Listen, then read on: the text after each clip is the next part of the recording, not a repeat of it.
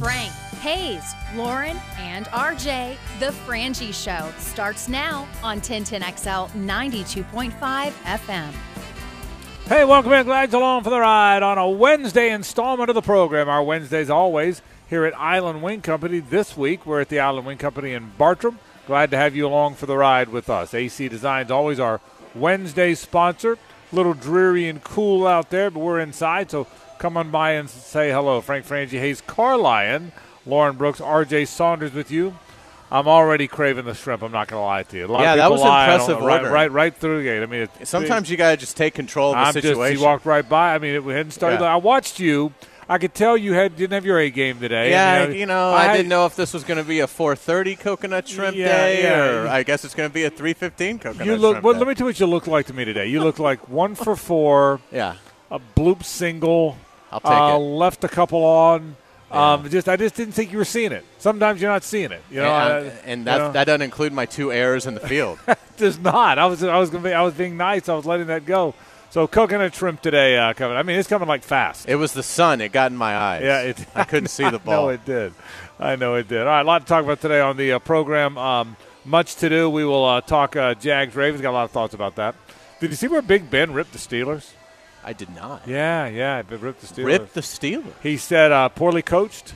Poorly coached. So he said. He said. Well, let me say. He said not blow, wasting your timeouts is a sign of poor coaching. Wow. How about that, huh?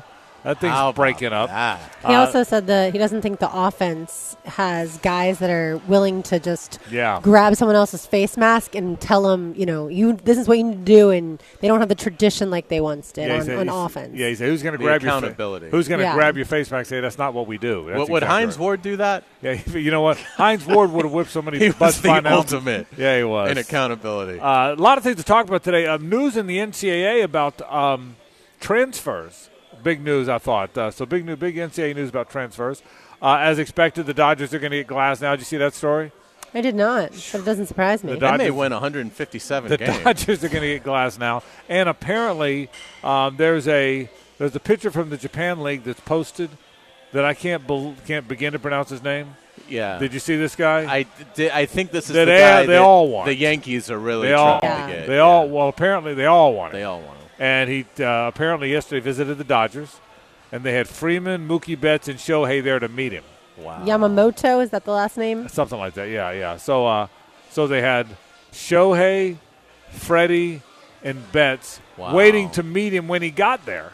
Oh, that. Yeah. Was I mean- Saban not available? I Guess he wasn't. Okay. Or Koufax, you know. Yeah, So, uh, I guess they can afford it because Shohei decided to defer 680 million of his 700 million, so yeah, they can keep yeah. paying people. And there's only two ways they could have afforded it. If Shohei deferred the money, and if he didn't defer the money, okay, that's how. So he, they would have been easy. A lot of things to talk about today. I mean, in all seriousness, if, if, if even forgetting, let's just say they had Glasnow and don't get this uh, other pitcher. I mean, they won 100 games last year. Are they going to be billed as maybe the greatest team ever assembled? Well, well, there there have been super because baseball has no salary cap and you can load up. There's been other super teams over the years, but they'll certainly on the ba- be on the ballot. It will if if he if Shohei was pitching too. Right. I mean, if he was pitching in addition, then maybe you know. I mean, because he because it, will be. So we'll see. And We'll he definitely won't be able to pitch in like September. for a year. Uh, well, I don't think. I, I don't guess I don't definitively know that. I don't think so Okay. though, because I don't. I don't. I don't. I didn't read that anywhere. I didn't Yeah. read that they hope to have him late. So, um, so we'll see. I see 2025, so Yeah, I don't yeah, think I there's th- any chance yeah. of during the season next year. I think that's the expectation. This is what it. I mean, story. This is. I'm actually now interested in watching the Dodgers. well, that's right. Well, and you know what? but but see, that's the point. Whether people like it or not, people that didn't give a flip about baseball, no matter what, now are going to be intrigued. And whether you like that or not, you don't have to like it, but that's a reality of the world. Is there? will- It's totally unfair. It's the most unfair circumstance ever But and I hate how unfair it is because I have a small market team with a cheap ass owner. But I too will watch to see how the Dodgers. You're, you're. You're lying if you say you're not going to pay attention to see how the Dodgers do. If the Pirates had a very wealthy owner and the Pirates were one of these teams, would you still lament the the lack of a salary? Yeah, I, I. I, I hope. I hope I've always, Lauren, been someone that gives my honest opinion, not just what benefits my team. I hope I've done that in college football. I hope I've done that. I mean, I hope you all. I mean, as a sports talk guy, I hope my what I think the rules should be aren't dictated by the team I root for. Who wins the game is dictated by the team I root for. But I no no. Because I never hear Dodgers fans Yeah, or Yankees yeah, fans yeah. ever complain about the the disparity I in mean, teams. I mean, the best example I can give you that is, I think Florida State got royally screwed. yeah. and news bulletin. I don't root for the Seminoles very often, okay? But I mean, I think I think they. So that I hope that answers your question. I mean, I, I think the rules should be right, and so baseball. Look, it's the only sport where there's not salary equity of spending. The only sport. Well, usually, if you're the only ones doing it, you're probably getting it wrong. You know. Yeah. So, it's a, but- at least I, Yeah. I'm curious. But uh, but your point was the, your point. Whether whether we like your point or not, I agree with your point. I'll pick up the first thing I'll do. uh, There'll be a lot. I won't stay up because it'll be late at night. I used to say I and watch the late night games, not anymore. But I'll but I'll damn sure one of the first things I'll check in second week of June. Did the Dodgers win? Because I- the I mean, I Dodgers will. were like the best team in the second half last Yeah, year, right? Correct, correct. I mean, the Braves ended up with more wins only Yeah. because they had that But the- ridiculous first The half. The Dodgers were really good in the second half. So you're the best team in baseball in the second half of the season. Correct. And you are adding Ohtani and Glasnow? Yeah, that correct. Ohtani for sure, and I think they're getting Glasnow. Yeah, I mean, that is unbelievable. Yeah, and so and, and you said you said the other day, Lauren, you think the Rays will replace it? They'll still be good. Yeah, but they'll still but they'll win nothing. You know, so they'll if you're the Rays, think about it. Being good, you're you're going to win. You're you're not winning anything. That's a. B so a you're not winning anything. B, it's not like well if you have a good season you're going to sell your tickets. You're not doing that either. You know, Yeah. Is Roberts the, still the manager of the Dodgers? Dave Roberts is yeah Talk about the pressure on him. yeah. Well, that's I mean, right. only go and win the World Series and, and don't lose a single game in the process of doing it. Right. I mean, can you imagine if they don't oh. win the World Series? I mean, he he will be so fired. Yeah, that that well, you you would think, right? And he's a real respected manager. So we'll see. I, and again, I think other people say say have said Trout over the years. Shohei now for sure is the guy. Bryce Harper. I still say Mookie Betts is one of the two or three best players in baseball. I, I still say the Red Sox tra- the Red Sox traded Babe Ruth and Mookie Betts. That, they have that that that's on their epitaph. Yeah. Traded. I mean, they did, it was hundred years apart Right. but they traded Babe Ruth and Mookie Betts. So so anyway, so we'll but we'll talk a little about that coming up. I got I got a thought or two about I want to weigh in on a guy that we don't talk about a lot on the Jags that we should talk about more. Yeah. Can I ask you one more question on Ohtani? Yes. So, do the Angels now? I mean, did they really blow it not trading him? Because well- not only did you not get the treasure trove, but he ended up going to the Dodgers anyway. Yeah, yeah, it's a it's a great question. I uh, in retrospect, they would have a better team. Had, they would have a better team in 2024 had they traded him in 23. So, um, logistically, yes, but I don't know, Hayes. I just think people would have so at least they tried to win with him, and I think people, fans would have so abandoned them, their culture, what they believe in. Are they even trying? If they'd have traded him, you know, does that make sense? It does, yeah. So, so I, I think they would have more good players in 24 and 25 and 26 had they traded Shohei Ohtani. But I don't think it was because it's him. I don't think it's a thing you do. If I was an Angels fan, I would have wanted them to trade him because, hmm. yeah, I care more about the team long term than one player. I mean, yeah, you want him to stay, but you knew he wasn't staying. That's, I think, the, the kicker. You knew he wanted to go somewhere that has a winning franchise. The Giants, the story came out today, the Giants also offered him $700 million, the same amount as the Dodgers. But what have the Giants done lately? Not enough for him. Yeah, and Los Angeles is a great market and a great team, and the uh, so all And he's comfortable there, clearly. Yeah, yeah, yeah. Well, and he's already lives there, right? He already lived there. Um, yeah, I, I think, I guess part of that too is this part is is swayed. My this opinion because it's not about rules. This opinion probably is swayed a little bit by who I root for. It's been 30 years of watching my team trade away the good players or let them walk. Barry Bonds and Bonilla and Slyke started it. Van Slyke started it, and there's been so many since then. So I, um, if I, I, I it, that part disgusts me. If I was a Rays fan, if I mean, I mean the diehard Rays fans who follow the draft and follow free agency and and who could tell you who's the starting second baseman in Double A, I would be so disenfranchised. I, I would be so because this guy I watched play in Double A, whoever it was, um, wherever they play Double A, is uh, is suddenly I've been waiting for him, and then he went to Triple A, and I've been following. I do that. I follow the. I, I can tell you the starting shortstop in Single A. Okay, mm-hmm. so if you follow that, and then you finally get to the bigs, and man, oh man, he finally got here, and two years later he's gone.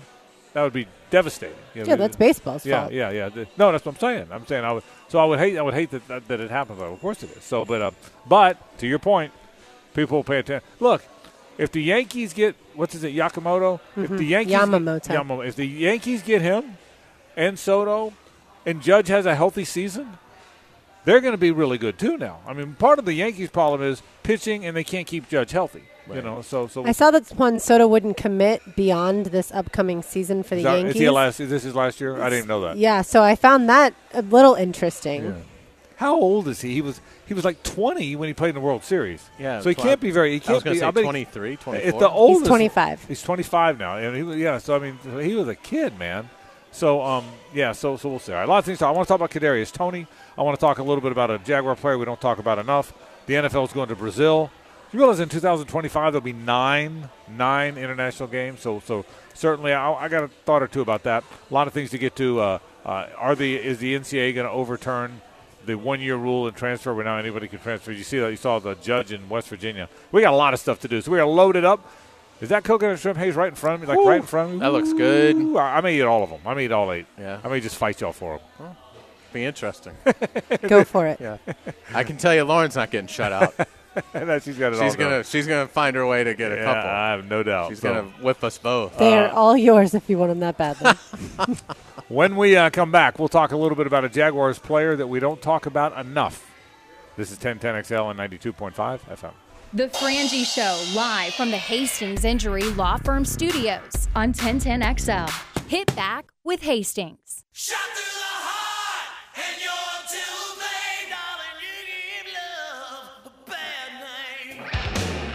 It's an AC Designs Wednesday on The Frangie Show. Brought to you by AC Designs, voted best AC and heating company in Jacksonville.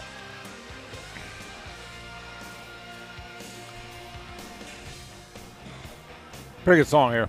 Really good song. I'll get there in a minute. I'll talk in a minute.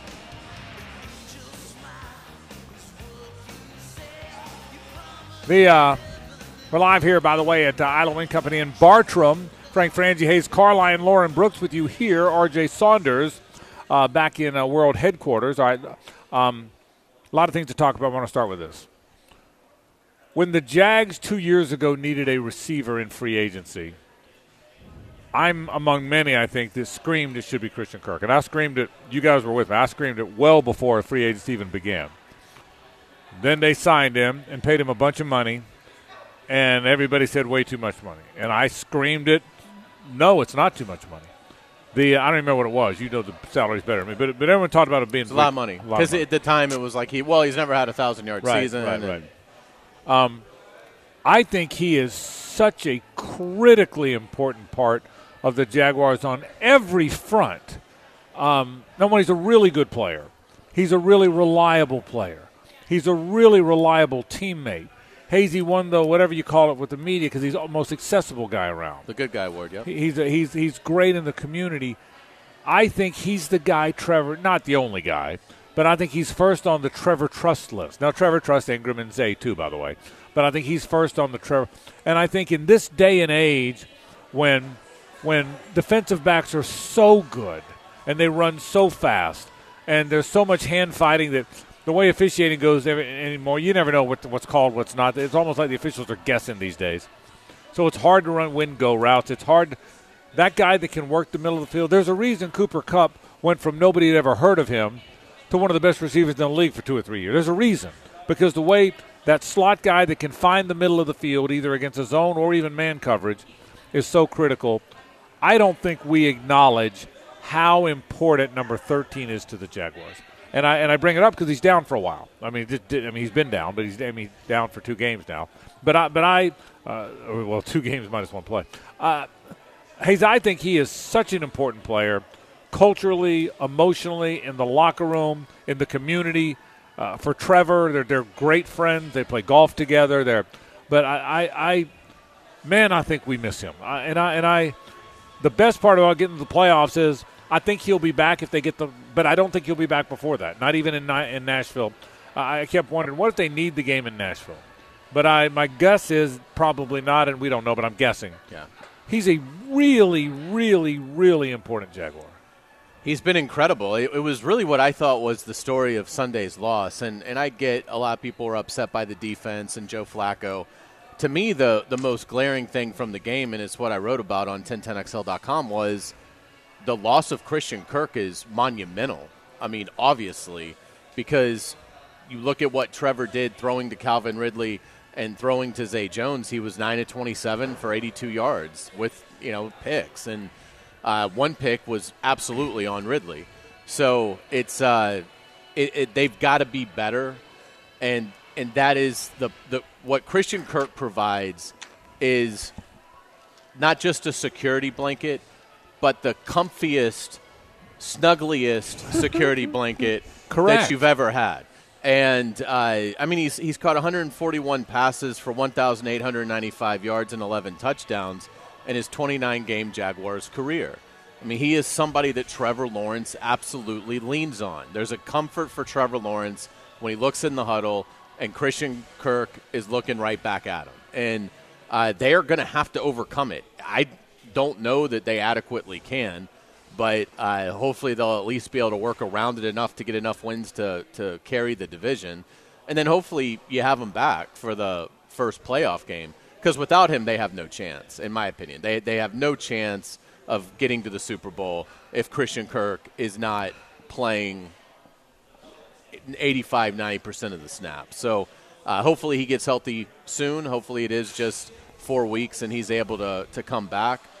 And it was really unfortunate, too, just how the injury happened. It was just a freak, non contact. The ball was just sort of put in a funny spot where he had to kind of contort, you know, I guess, a unique way, and it, his body just couldn't take it. And uh, uh, but he's an outstanding player. He's he's somebody that when he signed the contract, it was like, well, we'll see if he's here in year three, because he's going to have to really play well to make it to year three of this deal. Well, he's absolutely going to be on this team next year, unless they should all have their heads examined down there. I mean, he is a There's Jaguar no There's through no, and through. There's no debating that. Yeah. Yeah, I think it's un- unfortunate. By the way, he signed a four-year, $72 million contract with a $20 million signing bonus. It's unfortunate that when Zay Jones was out, we said, oh, man, this team really needs Zay Jones. The offense really needs Zay Jones to be able to click.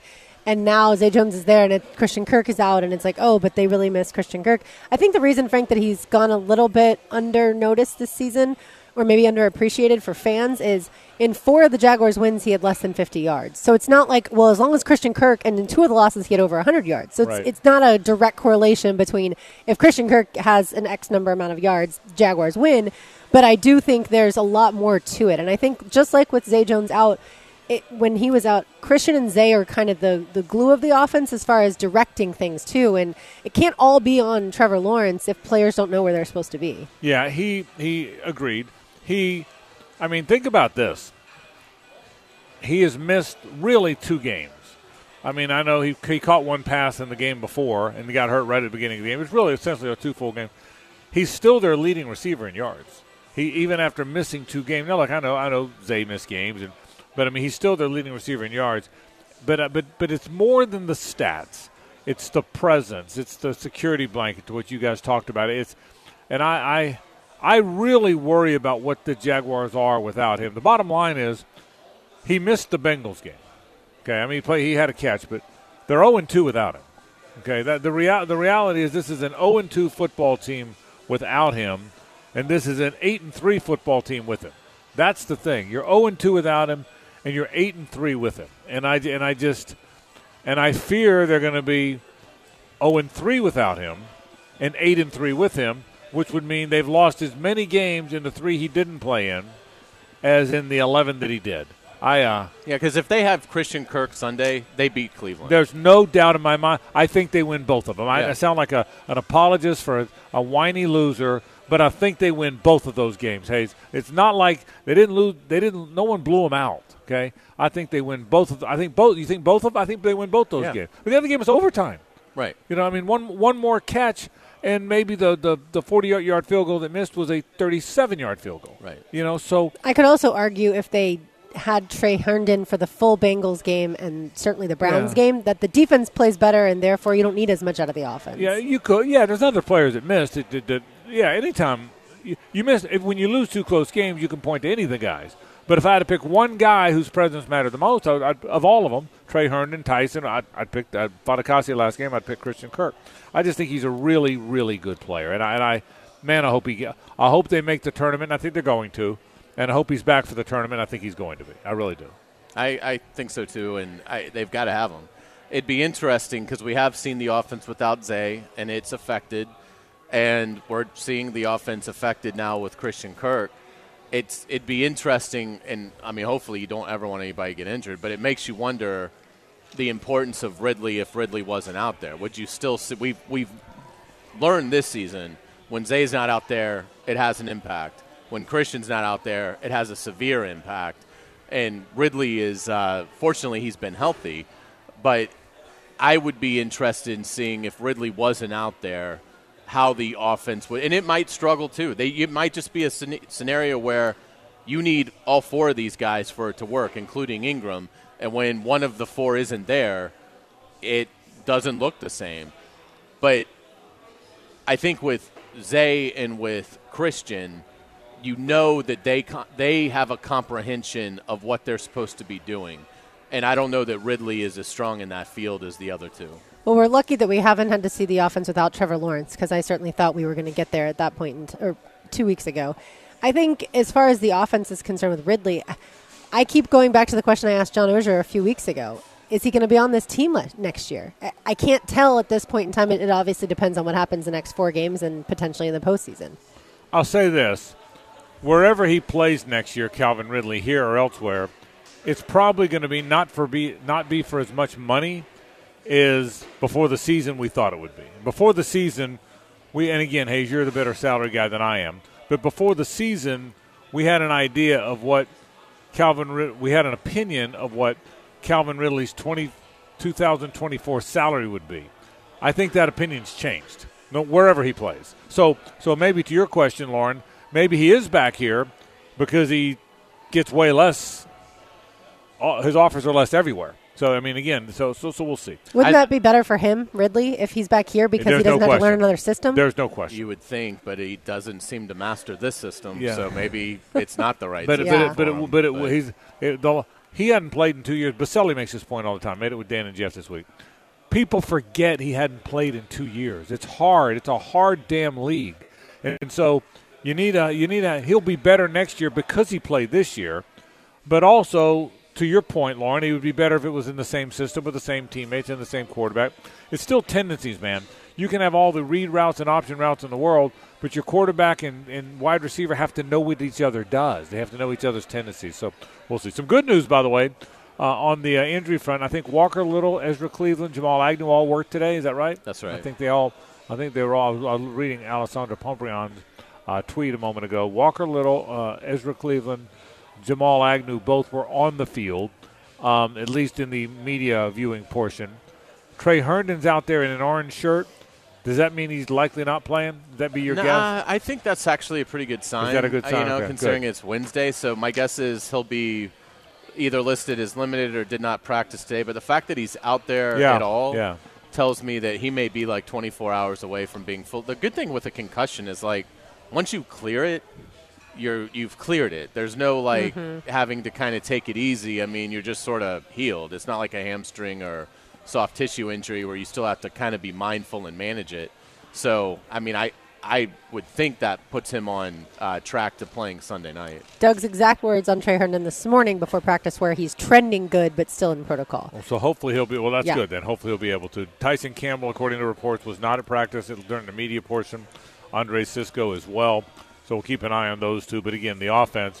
if Walker Little and Ezra Cleveland are both able to play, that's a good thing. And don't under and don't underestimate the importance of having Agnew back for so many reasons. As a return guy, we've talked about that on the program before. As a return guy, as a burst guy, and now as a as a receiver. You know, now it's more than just with the with the, to, back to the beginning of the the beginning of the topic here with a really good receiver out, a really good receiver out. Um, having another pretty good receiver but really good football player back certainly matters. All right, we'll take a break. Let's talk some college football when we come back. A lot more to do. Um, DJ Lagway looks like he's coming. Do you feel better? Didn't he, wasn't there some tweet that they all said they're coming?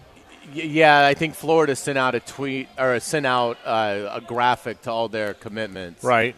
With the idea of, hey, tweet this for us, and and he's one of the ones so that did. Lagway did tweet it. Yeah. Um, but yeah, until I see uh, a signature on a letter of intent, I, am going to be a little yeah, uh, nervous. I, I think it. he's coming. I, I don't. From everything you read about him, nobody's been to Gainesville seven thousand four hundred sixty-eight times. About as I, often as you could be. Everything you hear about, and the reason I'm bringing it up is there's been there's been rumors that he may have been changing his mind. I don't. From what I, we don't know these guys. We don't know who they are, what they're really about. I don't think he's the guy that would have tweeted that and not come. I, I think if he's ten days or seven days, out, if we're seven days out, and he's undecided, I don't think he sends out a tweet that says he's coming. I, even though they did all the work for him and they just asked him to send it, uh, don't you? Don't you get to read that's the guy he is? I do. Um, but at the same time, I, I've read that Clemson is pushing hard. Uh, so A and M pushing A&M hard, right as well. I, I have I have less or more confidence in Clemson going after him than I do just because Elko's new to A and M. But but Dabo certainly that still is going to make me nervous, like Hayes said, until it's time. But yeah, I if I'm him, I wouldn't have reposted Yeah. a graphic with me on Yeah. it one week until So- I'm a Gator. Some guys would do that just to just just to be sassy and sure. throw everybody off. And I don't think he's. And I get like we know these guys, right? But you read enough about him. I don't read that he's that guy. I don't. I, I don't consider. We'll take a break. We'll talk more about that and more when we continue. It's 1010 XL and 92.5 FM. The Frangie Show, live from the Hastings Injury Law Firm Studios on 1010XL. Hit back with Hastings. It's an AC Designs Wednesday on The Frangie Show. Brought to you by AC Designs, voted best AC and heating company in Jacksonville. You can join the AC Designs team with paid health benefits, 401k matching, competitive pay, and training. Apply online today at acdesignsinc.net slash careers. They're looking for certified HVAC technicians, call dispatchers, administrative clerks, warehouse associates, and more. Frank Frangie, Hayes Carlyon. I'm Lauren Brooks. We are live here at Island Wing Bartram. RJ Saunders making it all happen and playing the hits at 1010XL headquarters. All right, so Frank, yesterday I asked you what happens if DJ Lagway doesn't come to Florida and the Florida fan base will they com- just completely combust? Yeah. I think the answer is yes, but now at least it looks like according to social media, and he would know by the way, all these young people Yeah. know what social media will do to them if they change their mind at the last minute. Yeah, I, I just strike. See, there had been. I'll be honest. There had been rumors out here and there that Lagway was going to flip. I never, and, I, and again, I, to be very clear, I don't follow recruiting, so I don't know. I, I don't want to act like I know. I have no idea. I don't know these guys, and I'm not, and I don't. My my sense of the vibe in recruiting isn't as good as others because I'm just not around it as much. I don't cover it. We don't talk about like we once did. But having said that, I don't sense he's that guy. I, I- I think. I think he's going. I think he's sort of the Chris Leak of this class. I think he's going to Florida. I think he's wanted to. I think he. See, other guys are getting are getting uh, stolen and, and turned off by the fact that it looks like it can't be fixed, and they're lousy coaches, and they've lost a couple guys, and that's what others others are recruiting against him. I think his resolve is different than that. I, I just get the impression that he believes he's the guy to go in there and get it fixed. I, and I know Chris Leak felt that way. Chris Leak felt like everybody hated Zook. He loved Zook. He said, We're going to go in here and get this thing fixed and go in there and win a championship.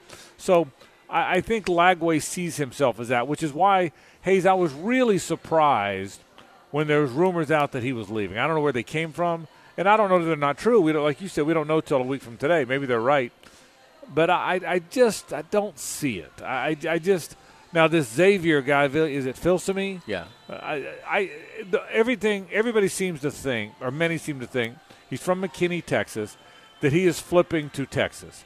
My gut tells me that's probably right. My my gut tells me he probably is flipping to Texas. I, I just sense that. But but Lagway, I've never felt that way. L.J. McCray, I think, still going to Florida, the mainland guy. You know Myles Graham is going. He can't quit talking about it. Earnest Graham's kid. Uh, Darius Hayes is another of the four, si- four stars. Uh, so back to Lauren's question. If Lagway flips, I think they'll be jumping off ledges. I think if LJ McCray flips, they won't jump off ledges, but there'll be lots of noise in the system. Me, Xavier me switching. I think people almost expect that now. Do you agree with that? I would. I mean, I, I, I think it's. I think if you told Florida fans right now that, that really follow recruiting that that's the only major flip you're going to have, they would sign up for it uh, and, and probably do a cartwheel. Um, I, I think with this is what I would say about DJ Lagway, and and what you're saying is uh, certainly has merit. Some quarterback is the one position on the recruiting trail where guys will sometimes take a leap of faith because they want to be the face of the turnaround. That's correct. And a safety is never going to be the face of a turnaround. A, a defensive tackle is never going to be the face of, of a turnaround. It's got to come at the quarterback position. So certainly Lagway could be wired somewhat like Leak. But this is why I would say that I think it's going to be a fight to the finish because take the Gator logo away. If you took the Gator logo away and just said this is brand X, would you want your son going to brand X, where the coach is going into his third year, is 11 and 14?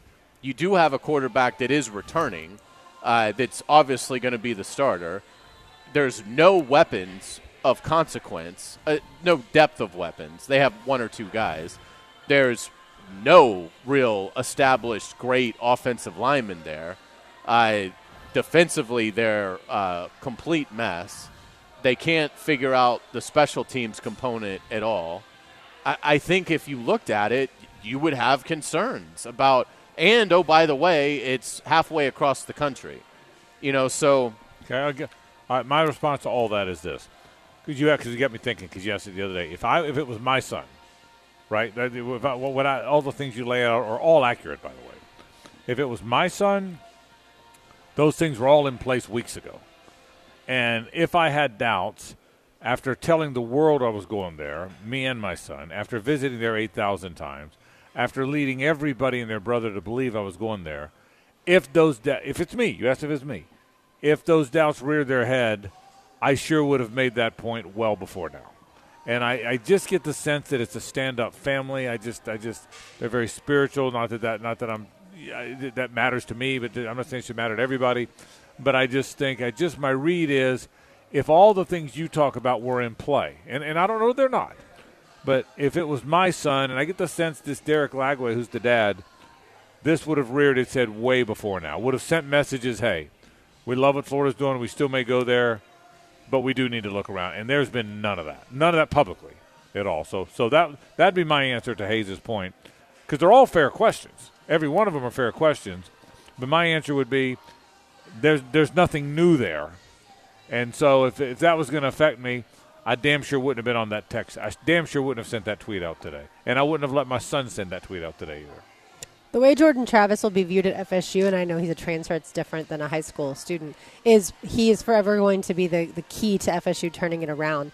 If I'm DJ Lagway's family and, and you want to go, you've always wanted to go to Florida, and you want to go to Gainesville and you love it there, that's what they're probably telling him. You're going to be the one that people are going to point to years from now, saying you're the player that, that helped turn that program around. Yeah, I think it matters. I, I think it does. Hayes, you made that point too. That that's a really good point. That quarterbacks view that differently because they do think they can single-handedly do it, and uh, and so so we'll see. I, I so so back to my point that I've been making for since Friday's program that the the noise in the system doesn't matter now. It shouldn't matter.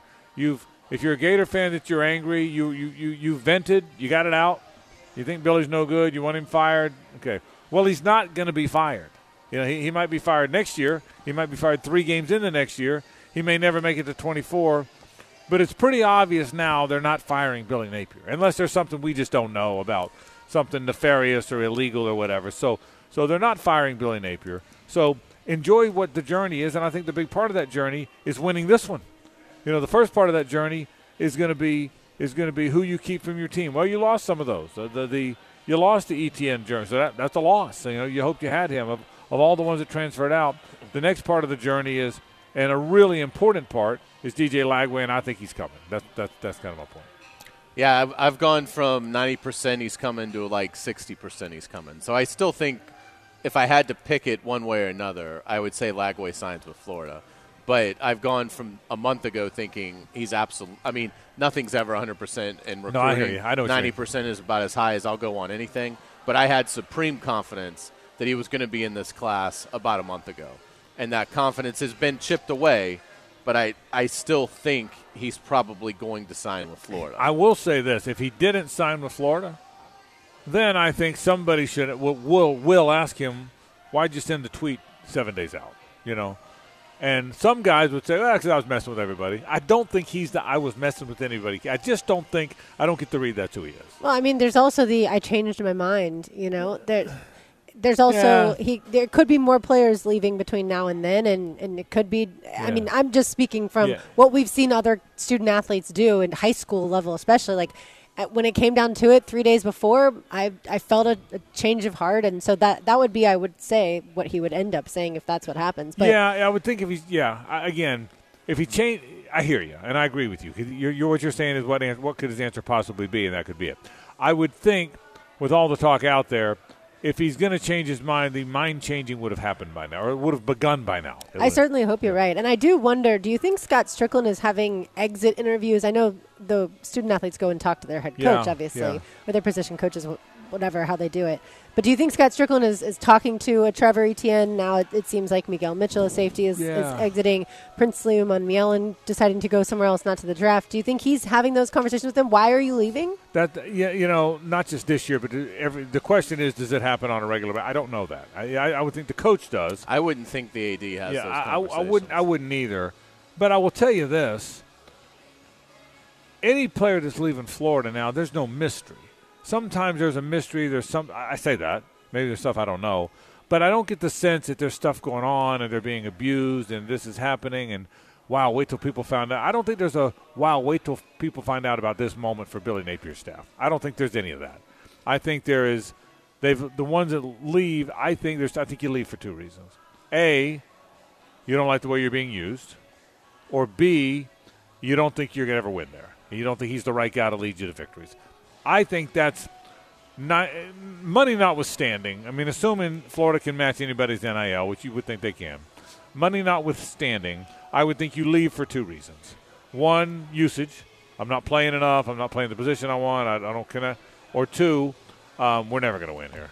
Yeah, and it's not. It's not. It's not. I want to go win. Wouldn't you think? I would think. I saw Princely. I think they believe is going to end up at Ole Miss. Yeah. Um, so that's kind of an interesting one. That is interesting. Uh, you know, and I heard, I saw that uh, uh, somebody reported that Will Norman is visiting Syracuse. yeah. Well, so he must well, have lost a lot of momentum. Well, you from made a- being a, blue chip prospect. But you made a point about him that was probably pretty good when it first came out. You made a, you made a point that I thought about after because I really wanted him as a blue chip prospect.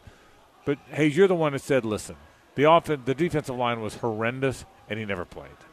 I mean, Cersei and and Collins played. a ton. Yeah, and, And then- he's no- from New Jersey. Yeah, yeah so and he's from and somewhat near okay. the I, area. I didn't know that either. I think, Yeah.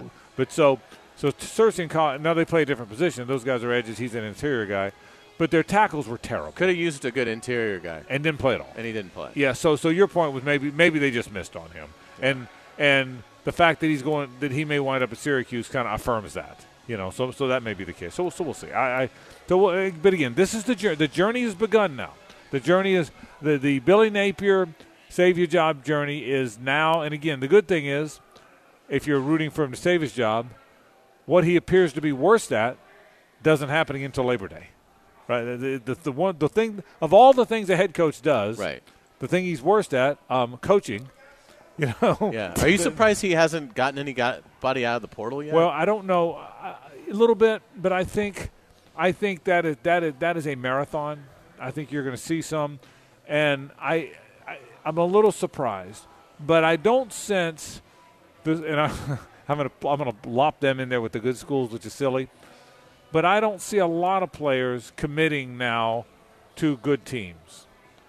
I see a lot of te- players leaving good teams and committing to NC State. You know what I mean? Mm-hmm. I don't see any. I see That's where Grayson McCall went. Right. I see people committing to Kentucky. I see people committing to NC State. I don't see a lot of people committing right now to FSU and Georgia and Alabama. I'm not saying Florida is as good as those, but I think Florida's shooting for the same guys. Make sense?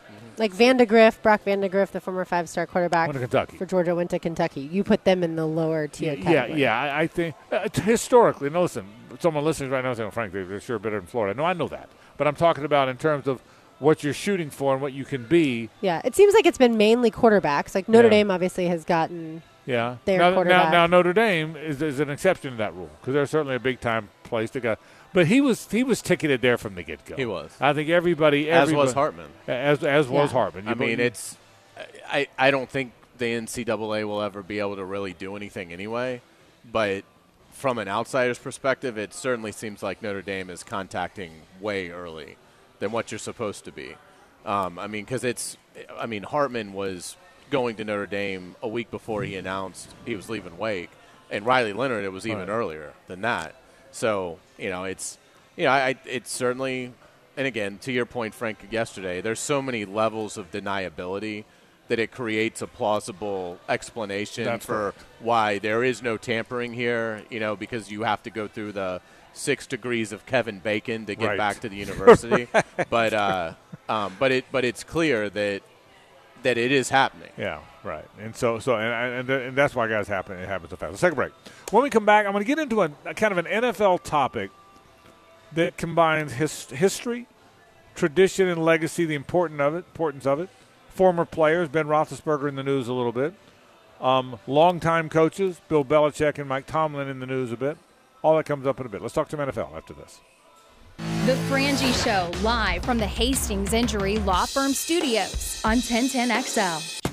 Hit back with Hastings. It's an AC Designs Wednesday on The Frangie Show, brought to you by AC Designs, voted best AC and heating company in Jacksonville. We were just talking about Saturday night, weren't we? There, were. see there, RJ hears it, gets it. Saturday nights are fantastic. Um, hope you're having a good holiday season. We're live at Island Wing Company. Frank Frangie, Hayes, Carlyon, Lauren Brooks on location. RJ Saunders uh, back at World Headquarters. Um, I was thinking about this. So Big Ben, Lauren, you saw the story too. Said that on his podcast, I think it was, that Yes. the, the the Steelers don't have that toughness. Nobody's accountable.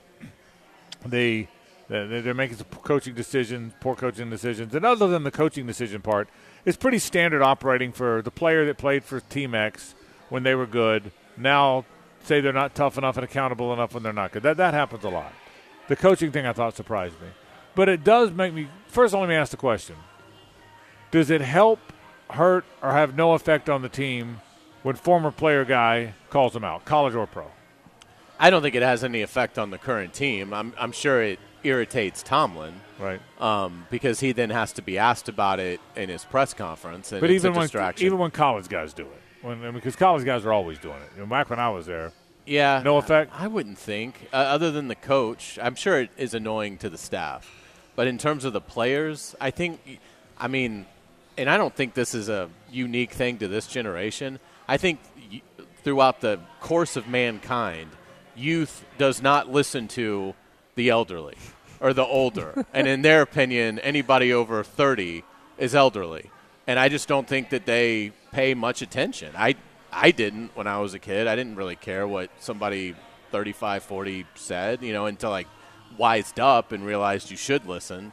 Um, but I didn't know it when I was a 18, 19 year old, and uh, you know, I, so I, and I think in the NFL, I mean, I think there's there's some old souls in the NFL, but there's a lot of players in the NFL that I think, at least particularly early in their careers, are like, I've got this figured out, and I don't really care if you think that we should be in pads twice a day. That's right. You know, I mean, we're you know, it's just that's that doesn't have an effect on me. But I think for a, a coaching staff, I think it's an irritation because it, it's a story that they now have to talk about, and that's a distraction. And as we all know, coaches hate any kind of distraction, and this is what that is, particularly a player of Roethlisberger's caliber who played under this current coach. It's not like he didn't play for Tomlin. I mean, he played for Tomlin. So if he's seeing things in the administration that he believes are new, then I'm sure that's going to really agitate Mike Tomlin.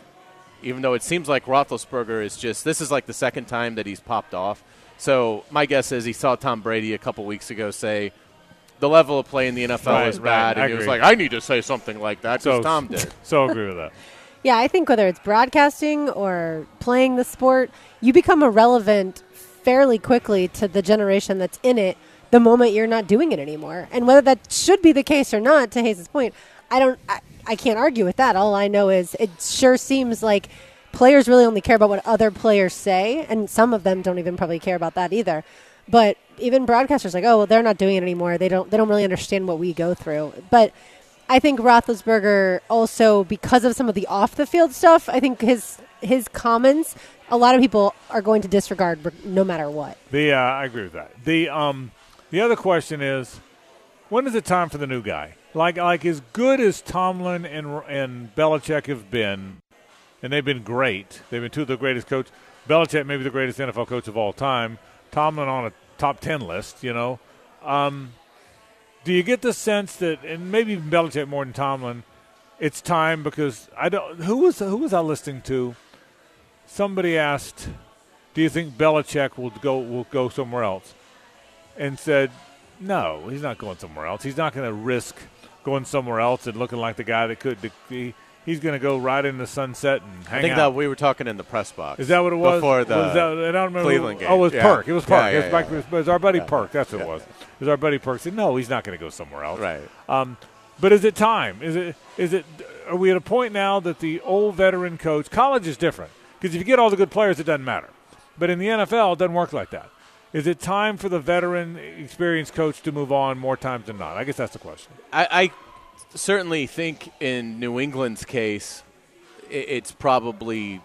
I think it's time more for Belichick, uh, just because it's just he's only got probably four years left. He wants to break Shula's wins record, and if I was Belichick, I would want to part ways with New England on good terms, and then get my butt to the Chargers so that I could coach Justin Herbert and build around him and have a chance of winning something substantial or, or an opening that comes available that's got a quarterback. But I wouldn't go to Washington and and you know plant my flag with Sam Howell, who's having a better season than we anticipated.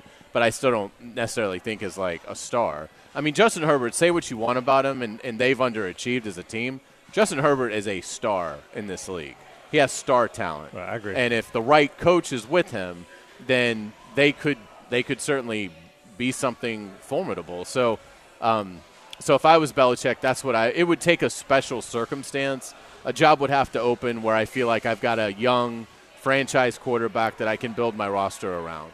In that case, I would absolutely do it. You know, I think for New England, it's probably time. I mean, if they could somehow get Mike Vrabel, that would be a home run for New England in terms of relaunching things. I wouldn't get rid of Tomlin if I was the Steelers. I think that's a big mistake. I think Tomlin is an unbelievable coach. I just think they picked the wrong quarterback. You know, I and you know it's hard to argue that. I don't It's think hard- that's a Tomlin thing. I looked at Pickett's numbers. He's thrown six touchdowns this season. I mean, he's thrown six more touchdowns than I have. right. Yeah, I yeah. mean, And he has George Pickens. yeah, and I- yeah, and, I- I- Diontae Johnson isn't Yeah. a bad player. See, see, I agree with you. I, I'm a big believer we're. Uh, you've heard me say this a thousand times. We fire our coaches way too early. Fans want, let's fire the coach. We're not winning enough. Let's fire the coach. We're not winning enough. Let's fire the coach. And I'm a big believer. Coaches don't forget how to coach. I, I and I and I and I'm a big believer of that. So I, I, you've heard. I mean, I've railed about this forever, but I do wonder if there's a time, and maybe Belichick and Tomlin are, maybe they're not, when it's not as when the coach loses his interest too. I'm not saying that can't coach anymore. Is there a time that a coach looks up and says, I've done this for 17 years. I've lived at the same place. I've driven into the same training facility. I've walked to the same office. Will I be better if I go do it somewhere else? You know what I mean? That's a different conversation. Am I? Is it time for me to go do the? Now nobody does, unless you're moving up. Nobody quits one job to take another. Not very often. But but I just I just wonder if it gets stale. That doesn't mean somebody can't coach anymore. Just for both part, do you get to a time where for both parties it's time for the next thing? I guess that's the point. Well, I mean, I would say, of course, it can get stale. I mean, marriages, people who've been married for 40 years sometimes decide, you know what, this isn't what we want anymore. So whether it's football or life, it, it can always happen. But I think specifically in those two cases, those coaches need to be the ones to say, I want to leave. I, I don't think either of those guys should get fired. My buddy Matthew Driscoll just sent me a text. He's right about this. Andy Reid's a great example. Great football coach. Great foot, great football coach. But maybe time was up in Philly. You know, maybe it was time. It was time to go do it somewhere else. Went and did it somewhere else. Is great again. Mm-hmm. You know, I mean that, that is a that that is a really good. He's a perfect example of he didn't become a bad football coach. Right. It might have just been time to go do it somewhere else. Well, Tomlin could absolutely have that kind of a second act. Right. Now, Belichick doesn't have the, He's the older, years right, yeah, left. yeah. Hey, Belichick could have a, a great short run somewhere else. Uh, Tomlin could have a 15-year run. I mean, to, to Right. his point of Andy Reid, yeah, how old is he? He's, he's Andy's probably no. How old's Tomlin? Oh, Tomlin is early 50s. Yeah, probably no more. No, not much more than that. Yeah. mid fifties maybe. Yeah, and so uh, I, I would 51. Yeah, early so I mean, he could wow. do it for. Uh, Well, he could, 20 could- years. He could absolutely be another Andy Reid. Again, I think the Steelers would be making a mistake. This is what the Pittsburgh Steelers need to do this offseason. They need to sign Kirk Cousins, let Kenny Pickett maybe develop for another year. It would be Right, what his right. third season. Right. Sign Kirk Cousins. You're going to have to pay him his thirty-five million dollars, but he is way underrated. He's exactly what they need. For that they need a veteran playmaker Right. who plays on time, knows where to throw, will, will, will bring out the best in George Pickens and Diontae Johnson. You, you rebuild the defense a little bit, and then you, you've got a team Yeah. that can win 11 Yeah. or 12 games. Yeah, they're I mean, clo- Kirk Cousins was playing out of his mind They're close before he tore his uh, Yeah. Achilles. Yeah, They're close enough that they're a Kirk Cousins away from being good. The Patriots, on the other hand, I don't know if that's They're the not. case. They're they're they're, they're at a diff, they're at a different place. Yeah, you So- don't only win three games in the league, and the Yeah, next year usually yeah. turn it around. But, I mean, do the Vikings let Kirk Cousins go? Like that's where I will go. Well, he's a back free to. agent. He is, Yeah, but I just assume But do, do, do, do they not have the best Yeah. bid for him? that's Yeah. what I would assume because now they realize. I think they were kind of teetering on him but- last but- offseason, but- and now they must realize, But dang, al- he's that good. Same question with him though. Does Kirk Cousins feel like it's time for the next thing? Money, money notwithstanding, it might be. You know, he, it might be time for. He was in Washington. He's been very good with Minnesota. Does he look up and say, you know what? For me, if the money's the same, and a team like Pittsburgh's got better around it, and it's a chance to play for the Steelers. yeah, yeah, Yeah. I mean, I'm no offense, but you know the Vikings don't really have that strong of a tradition and brand, and you know, I mean, and I, I, I don't know if if I was Kirk Cousins, you know, again from a football standpoint, I'd much rather go. I, and I like uh, O'Connell in in Minnesota, but the chance to play for Tomlin with that structure, brand. with that brand, Yeah. with that tradition, that would be very appealing. Kirk Cousins, though, seems like after watching the Netflix, Netflix uh, series on quarterbacks, he seems like the guy who like wouldn't be able to tell Minnesota no and, he's, a, and leave. he's a regular guy. Well, they've dogged him for uh, Yeah. uh, But they did. every Yeah. year Yeah. until he Yeah. threw Yeah. 29 touchdowns in Yeah. the first And he- six and he games. does have Justin And then he was the greatest thing Yeah, ever. and don't Right. kid yourself. Don't kid yourself. They're much more savvy at the negotiating table than they are on a, on the documentary. I, I can assure you that. We'll take a break. When we come back, uh, I want to talk about Super Bowls, sort of. Stay with us. The Frangie Show, live from the Hastings Injury Law Firm Studios on 1010XL. Hit back with Hastings. It's an AC Designs Wednesday on The Frangie Show, brought to you by AC Designs, voted best AC and heating company in Jacksonville. Hey, we're live at Island Wing Company here in Bartram. Frank Frangie Hayes Carlyon. Lauren Brooks is here on location with us. RJ Saunders back at World Headquarters. A little bit of a dreary day as we get set for Sunday night football. Excited about that. Watching the Ravens right now Yeah, yeah. against the Rams. Ravens. That was a heck of a game, by the way. That was. a heck of a I'm game. a little concerned about our weather on Sunday. Yeah, what's it going to be? As of now, I see 80% chance of rain. Oh, that's Jaguars weather. Yeah, Is it? yeah. Oh, this team. This team's a mutter. cold or hot? Uh, the high as of now is 67 degrees, low of 55. So there's not a big Okay, so range yeah, fine. Won't So- be, but I just I I'm always going to be concerned if ever there's rain with this quarterback because of the Eagles game Yeah. last year. I'm more concerned with rain as I'm walking to the broadcast booth. Okay, that, that's my, my main rain concern in the world. Gotta have your concerns. Um, The uh, Super Bowls, by the way, they announced today L.A. for the Super Bowl. Um, SoFi. SoFi. What do you So think? that'll be what year? 2027. What, what, what do you think about Super Bowls? Should they should they be in one or two places? No, same, I- same with Final Fours. Yeah, same no, with, I, what I like moving them A- as long as the venue. I I love rewarding the city that built the stadium. Right. So I've always loved that policy in the NFL that if you build the stadium, you'll be rewar- rewarded with a Super Bowl. So I, I like that the Super Bowl moves. I mean, Do you- Should it always be in the South? Or- no, or- I don't think so. I mean, I wasn't a big fan of having it at MetLife because of the Yeah, threat of right. it snowing in February But in, a- in East Rutherford. But a, but a, but a Northern Dome, you're okay. a Northern Dome, I'm fine. Um, Like the year 2017 when they thought the Jaguars were going to go in is Minneapolis. in Minneapolis. yeah, and And it's Detroit been in Indy, hosted, and been in Detroit. Um, so I, I like it as an incentive for a, a show of appreciation for a city that invests in, you know, building a stadium and. Uh, and, and but you know if you don't have that if a, if there isn't a new stadium that's come online recently then yeah I mean uh, if you've got to defer it then you know Miami uh, New LA Orleans. New Orleans you know those are all Tampa are all you know great locations to have it Atlanta I think is is you know with that facility I think is is up there so but I would not like the Super Bowl to be played in like the same spot every single year. How about you? Yeah, I agree. I'm I like moving it around. I mean, as a fan, I've never attended the Super Bowl, the actual game itself. I've been to the media days leading up to it in Arizona, and it seems like everyone loves it as long as there is nice weather. So yeah, you kind of do want to keep it. I would say either dome, but then the cities outside the domes, it could be snowing and freezing and miserable. But I think people think of the Super Bowl as a, they want it to be, I think at least, a vacation. And so, yeah, certainly the South and the West Coast would be probably better destinations. If they left it up to me, it'd be in Miami every year, every year. Now, now I know there's there's other reasons. Number one, all the reasons you guys are talking about are correct. You want to reward people that build stadiums, and you want other cities to be able to take advantage. One of the reasons I say that is I'm pretty sure we're not going to get one again, which I hate because I'd love to get one here. If I thought we could get in the mix, then I'd change my feeling. That's one time to your question earlier. Uh, the team I root for affects my how I feel probably, and this one it does. Do you think we wouldn't get one even if this new I stadium is Well, literally this perfect? isn't a new build; it's a renovation. Okay. But, So but I- even if it was a new stadium, I don't know that the amenities, Well, true, hotel but- rooms, we don't even have a five star, I don't think, until Four Seasons come. Yeah. So I think now that thing has grown, it's probably outgrown our city. I mean, they're not going to have one in Green Bay either. They're not going to have one in Kansas City either. It's not just us, you know. Right. I think there's cities we're not going to have Super Bowls. So, so, but I mean, I, I, I don't think Nashville's going to. No one have a dome, maybe, but until then, Nashville wasn't going to have one.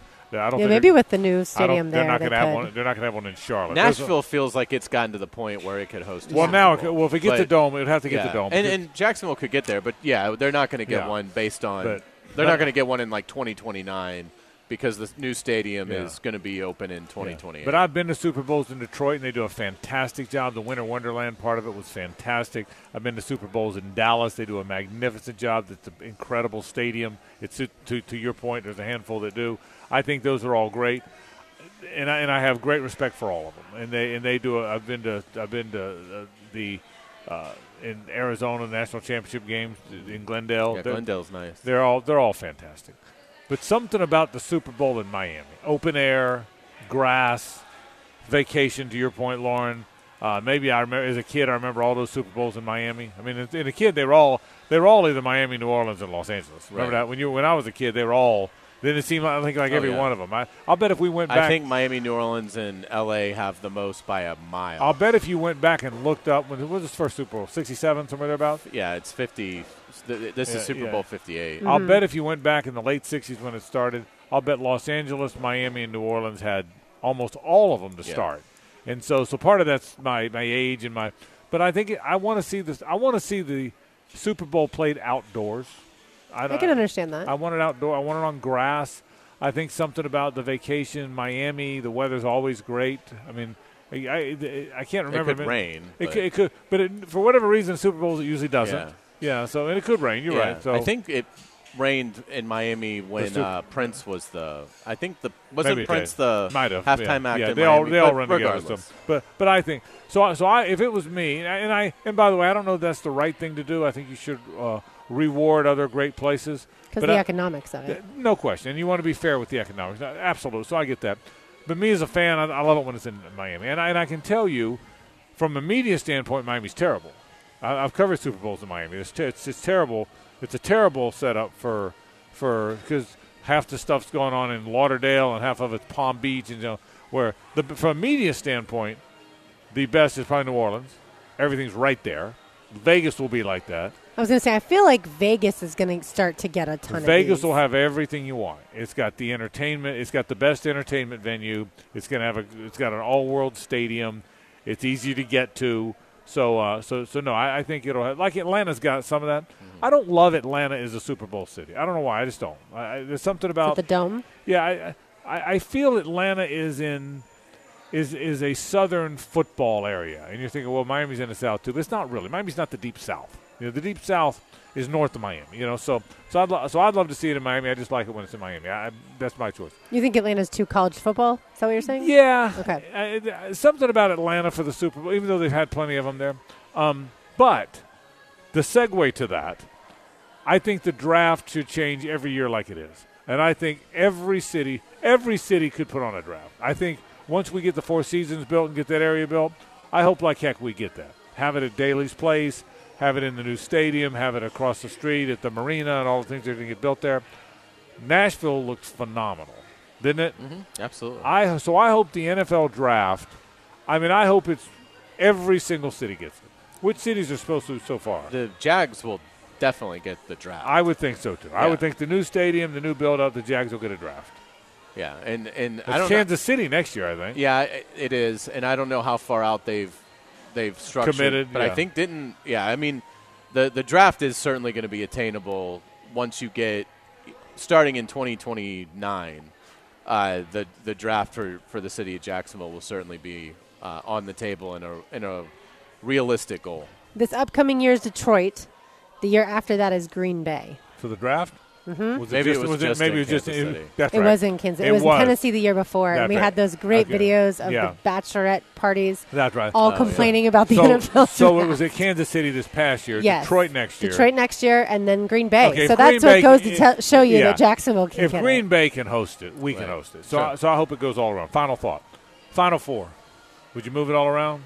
I would, uh, and and yeah, again, I just think that I'm not a huge believer in having it in the you know the huge domes, but Well, it's always going to be in there. I That's know. always going to be. That's always gonna be so that-. That's So- that's, that's decided. yeah, that that's that's a, a different conversation. Yeah. But but yeah, I, I like the idea of, of moving things around. Indianapolis does a great job with it, but um, but I, again, I, I like to see Yeah. the Final Four spread out um, amongst the country. Yeah, you too. That's something I've never been to, um, but my gut would tell me that if it's something like the combine, how the combine's done in Indianapolis, then I would like the Final Four staying in Indianapolis. I would love it in Indianapolis every year. I, I, I would, and I've been to Final Fours in Indianapolis, Atlanta, Dallas, St. Pete, and the Trop.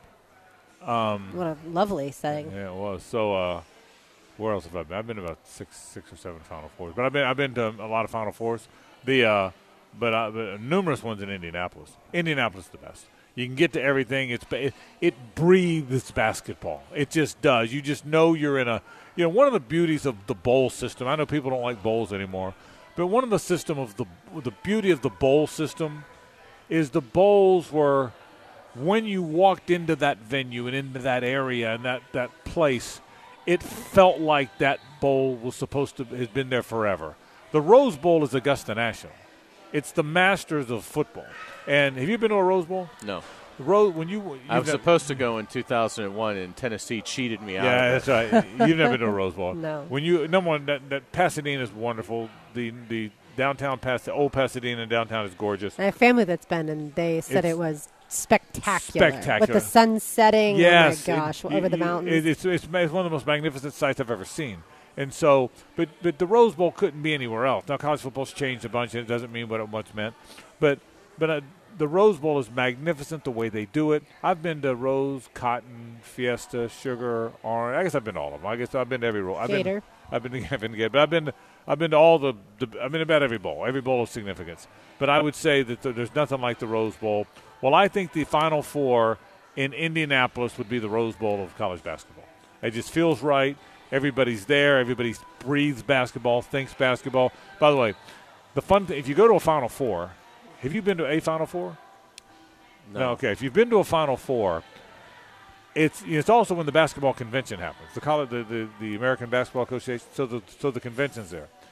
You've never seen more warm up suits, and yeah, I'm telling you, the full warm up suit because basketball coach can wear that warm up suit. Mm-hmm. If a basketball coach is not coaching, he's wearing warm ups. I don't care. I don't care if he's playing golf, playing tennis, going to church, in bed. The basketball coach is wearing that guy. Yeah, you know, basketball coach is wearing that warm up suit. Mm-hmm. The warm up pants may come off and the t shirt's on. And he's wearing those tennis shoes. You walk around. I'm serious. You walk around Indianapolis where everything happens downtown. You've never seen more warm up suit in your. I'm telling you, in your life, it's a it's a warm up. It's a convention of warm up suits. And so, but it's a cool thing. It breathes basketball, and and the downtown Indianapolis sets up so well. I told you, the the tornado came through, but before the tornado came through, we had Carrie Underwood opening for John Mellencamp, and they both. And uh, Carrie Underwood was good. She didn't have much stuff done. I think she just went idle. And then Mellencamp it was all. It was good Mellencamp. It wasn't what he does now in these shows. I mean, buddy, he was playing them all. I mean, imagine down. You've been to downtown Indy. Oh, downtown Indy, uh, in out in, in the park, place packed. Mellencamp playing Mellencamp. Yeah, I mean, can you how good? Can you imagine how good that would be? be good. And so, uh, so I think the Final Four should be there. I would love to see the Super Bowl in Miami every year, but I get it. I, I get the, uh, the the economics and the reasons you move it around. So, so we'll see. It's going to Do go. you like media days, SEC media days moving around? I would prob. Yeah, I would probably. It's, they just started that, Right. so I got to get a feel for it. I hated getting to Birmingham. I hated getting there, but I thought it set up better in Birmingham than anywhere else. I liked Atlanta. I think I, I liked Atlanta. Where was the last Nashville? Nashville last year, yeah, yeah. I guess so because that thing's become such a big event now. You know, the ACC just does it in Charlotte every year. The SEC did it in Birmingham. Birmingham was perfect if it was at Birmingham. You know what I mean? It was just so hard to get to. We all said it should be in Atlanta every year because who can't get to Atlanta? But you know, the did you did you y'all went to one of the Atlanta ones, right? I did not. I did not. Okay, the Atlanta Atlanta didn't set up very well for. Her. I've been to two of them. I went to both of them in Atlanta. It didn't they didn't do a very good job. This the way they had the way they had it set up. That is, they did it at the College Football Hall of Fame. Mm-hmm. They should have done it in a big hotel. Like uh, like I thought Nashville set up okay. I thought so. That's why I was was asking. good. Yeah. I thought Nashville did a good job. So so we'll see. I'll take a break. When we come back, we'll talk a little baseball and a few other topics. Stay with us on 1010XL and 92.5 FM. The Frangie Show, live from the Hastings Injury Law Firm Studios on 1010XL. Hit back with Hastings. It's an AC Designs Wednesday on The Frangie Show. Brought to you by AC Designs, voted best AC and heating company in Jacksonville.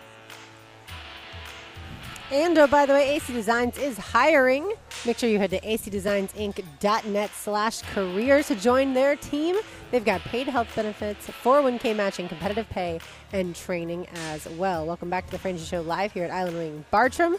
Frank Frangie Hayes Carlyon, I'm Lauren Brooks live here. RJ Saunders back at 1010XL headquarters playing a little Mellencamp because we just talked about John Mellencamp.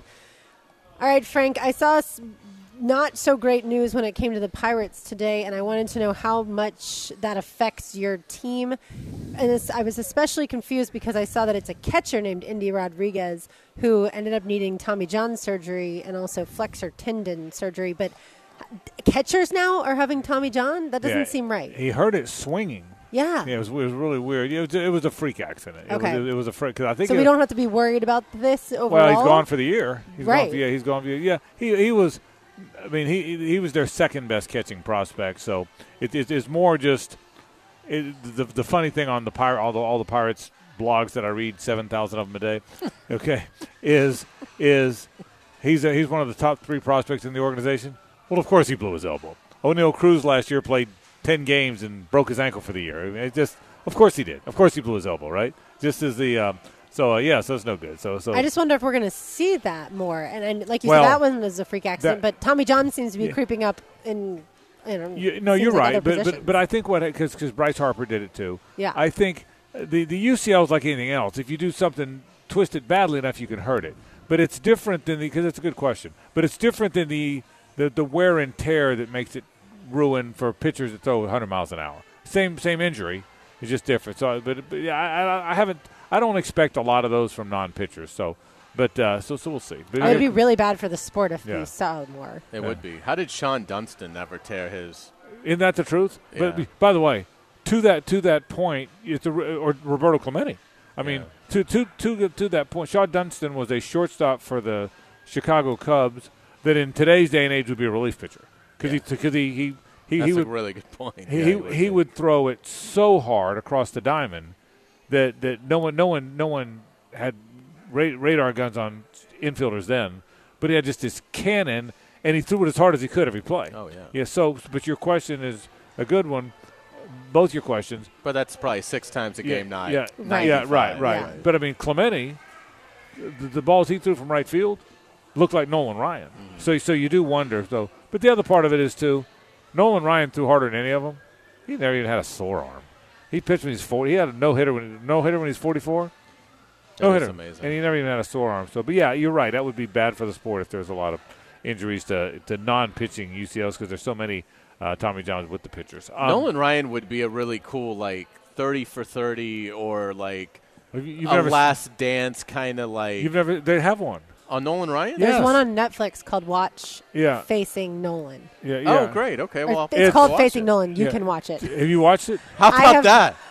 Ask and you shall I receive. have Yeah. not, but I was going through stuff on Netflix Yeah. last night. I ended up watching nothing, You but can't, I saw um, the. you've never that, seen that? Facing Nolan. I've never You, seen you've it. never seen it. No. You can't imagine how good it is. Oh, it's okay. everything you just said. Well, it's the last dance, thirty for thirty on Yeah. Nolan Ryan. Oh. And Hour it and takes. forty minutes. I'm in. Yeah, it takes it. For, uh, it's it's Let's just. just drop everything. We're leaving right now. yeah, I'm. I'm not even. A, I'm not a documentary guy. I don't like them. I, I, I don't have the attention span. My ADD kicks in, and I don't. I don't. Now, wa- now the Last Dance, we all watch And the thirty for thirties are good because they're not yeah, that long. Right. This one, I watched it twice. Yeah. I watched it the whole thing Wow. twice. So We watched a good. Gene found a Yeah. good one last night. We were watching on uh, Nick Buoniconti. That was just oh, I'd like, I, now that I'd go watch. Oh, it was Now- so now good. that I'd go watch. It's so good. Yeah, the reason I was I was a big fan of Nick Buoniconti's because middle linebacker for the for the Dolphins, were number eighty five. The uh, I was a big fan of his because he was a because I watched him on Inside the NFL. Yeah, me too. My, my I grew up on that. Yeah, my connect right. That was the best Inside the NFL. Oh, yeah. Called the many lives of Nick Yes. Buoniconti. Okay. Uh, I, I it's probably Marc Buoniconti's in it a lot. He is. the the son Yeah. who got paralyzed. Talks a lot about the. I didn't realize Nick had raised like five hundred million dollars. It's amazing for, for, uh, spinal cord the injuries. Miami project. Yeah, it's, it's amazing. It's amazing him. But but that yeah, inside the NFL to me was Len Dawson and Nick Buoniconti. That Oh, was yeah. it. That was That it. was so, it. so so I, I will I'll look for it. Um, the uh, the news of the day, uh, the or the news of the the week is that Shohei Ohtani wound up in Los Angeles with the Dodgers. Now it looks like Tyler Glasnow, who I think's the next the next big thing.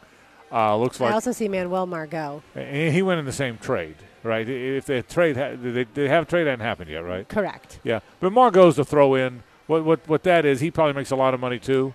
So the if the Rays are dumping money, they're going to dump. Margot's just an okay. He's okay, but he's just an okay player. But if we're dumping money, we're dumping money. And so I'm sure that the Rays said, if you want Glasnow, you got to take Margot. So that's that's wouldn't you think? I mean, I would I would think that's the deal. But the point is, you had the you had the Ten line million, by the way. for Margot. Yeah, so they're they're dumping they're dumping money. The but you had the best line. You who have really other than you grew up uh, you grew up watching Cubs and Braves. But you're not a baseball fan. You don't No. you watch it all. You said at the beginning of the program, you had you almost had a little pep in your step. Yeah. You said I now will pay attention to what the Dodgers do, and that is why, as much as I hate it, it makes baseball better. It makes baseball more important. I hate it. I hate it. I hate it. But we had the Diamondbacks and the who they play the Rangers and the Diamondbacks in the World Series. Nobody in the world cared. The whole the whole world got together and said, "Do we care?" And the world had a they took a vote and it was unanimous. Nobody cared, and it, nobody cared. And I'm the so- ratings were historically yeah, yeah, low. Yeah, and, if, and by the way, had my team been in it, it'd be the same way. I, I'm- I mean, I'm a, my, if- your team had been in it, it'd been way worse. I mean, nobody cares. And so, but what with Shohei and Betts and and Glasnow and all, your people will watch it. I, I will tell you Freddie this. Freeman. Yes, I'll, the whole Dodgers Braves thing, even though they're in different divisions, won't that be fun to watch Oh, now? yeah. That that'll be f- that, and that adds to that. It really does. It so does. so it's, it's it's the thing that should have, whether you like it or not, it's the thing that should have happened. Well, and again, this is where Rob Manfred, who who really seems to have found his footing. He's he had a really good year this year as commissioner with the changes in the game that went over so well. I mean, this is where I think you you push a little bit of the narrative of this is a this is a super team. You know, the Dodgers won Right. 100 games last year, had a run differential of like plus 220, Right. and now we're adding arguably the greatest player that we've seen in 100 years and, an, and another outstanding player. I mean, and, and they are losing nothing of significance. Right. I mean, it'd be different if they were losing their whole team. Right. Right. But they're retaining their stars. So, I mean, uh, people love that story. You know, Yeah. can, can this team win 120 games? Well, we see they, they won't, but Right. it's a fun story to uh, follow. because you'll because you'll be interested and intrigued with the outcome. right. Nobody nobody cared about the outcome of the Rangers and the Diamondbacks. Nobody cared about the outcome, you know. Right. But you will care about the outcome. Listen, I've never rooted for the New York Yankees, but I'm always interested in whether they're good or not. Me too. You know what I'm not interested in? In whether or not the Kansas City Royals are good. Right. They might they might be, but and I'm a baseball nut, but I'm not interested. I Yeah, like if Ohtani had signed with the Chicago White Sox, yeah. I, I would it would have been the same as playing for the Angels. Correct, correct. The uh, The most watched World Series in the last 10 years. Do you want to take a guess as to what it was? what teams? Uh, I, I'm wondering if it was. I don't know. Okay. Dod- Dodgers, somebody. It was 2016, and it was Cubs Guardians. Cubs. Go, well, then it, it must be the Cubs because nobody cares about the Guardians. Yeah. So I think So it must one be the team. Cubs. Oh, was that the year they broke the streak? It was. So yeah. that's why. Okay, yeah, yeah. Yeah, okay. Well, because that why. was Yeah. one of the That's right. most They- the Cubs won. stories. It It went to seven. And the yeah. Cubs Yeah. won. The Cubs won. Right. yeah. Okay, it's because of, it's because the Cubs. they break broke the What's next? In the last 10 years, it would have been 2017, Which is which is. I just have the ratings in front of me, not the actual World Series teams. Uh, Astros Dodgers. yeah. Now that and that now- was when the Astros were cheating, right? yeah yeah. I don't But I don't think think we knew nobody that. knew. We didn't know it yet. But yeah. the Dodgers Astros would have with with, with Altuve and Correa and all those guys on the Astros and the If it, if it does end up being Dodgers Yankees, Right. baseball will be back in Yeah. terms of the World Series. And that's really I mean, it will do monster numbers. and that's what you want to hope it is. I mean, I Sure. mean, I mean, if you if, If- if, it if- really if your be- team's not in if it, Ohtani was pitching, I Yeah. mean, Ohtani versus Judge can you imagine? in the Fall Classic, Yeah, yeah. that'd be pretty good. Dude, the the the the of all Major League Baseball, the showdown everybody still talks about was Ohtani Trout in the World in the Baseball World Classic. Baseball That's the one Classic. everyone's talking about because it's Ohtani, Ohtani and Trout. So Yeah. Surprisingly, Braves Astros in 2021 did half as well as that Cubs Guardians one. That surprises me. Well, the Cub again, the Cubs The Cub- not Yeah. winning the World Series. 1908. for- oh I mean, that was a It's 1908, one right? of the most famous, just in all of sport. And Yeah. the- one of the most famous streaks of futility. To your point, I immediately looked at 2004 because I know that's the year the Red Sox Yeah. broke their streak. Even more, they had 25 million viewers back in 04. Yeah. And obviously, the sport has declined some in, as far It as has, viewership. yeah. But 2016 was 20, almost 23 million. Yeah. So those are the two highest in the yeah, last and that because those are the, the streak everyone talked about. Yeah. That's why. That's how I'm Joe Maddon got his reputation. You know. By the way, why does no one touch him now? The greatest greatest manager of all time. I all think time. they with- listen to your show. with his craft beer. Okay, yeah. with his craft beer. Do you know he drinks craft beer? He don't Does he? He has his own craft beer. Yeah, Does he bat his uh, pitcher eighth? yeah. He bats his pitcher eight. Yeah. Yeah, that's that's smart. Let's uh, take a break. When we come back, uh, we'll talk Jags and Ravens. Ooh, that's a big one coming up this week at the bank. That's next. Stay with us. The Frangie Show, live from the Hastings Injury Law Firm Studios on 1010XL. Hit back with Hastings. It's 5 o'clock somewhere. It's five o'clock somewhere. Here, that means it's time for more football. Football! Football at 5 Five o'clock somewhere. on The Frangie Show.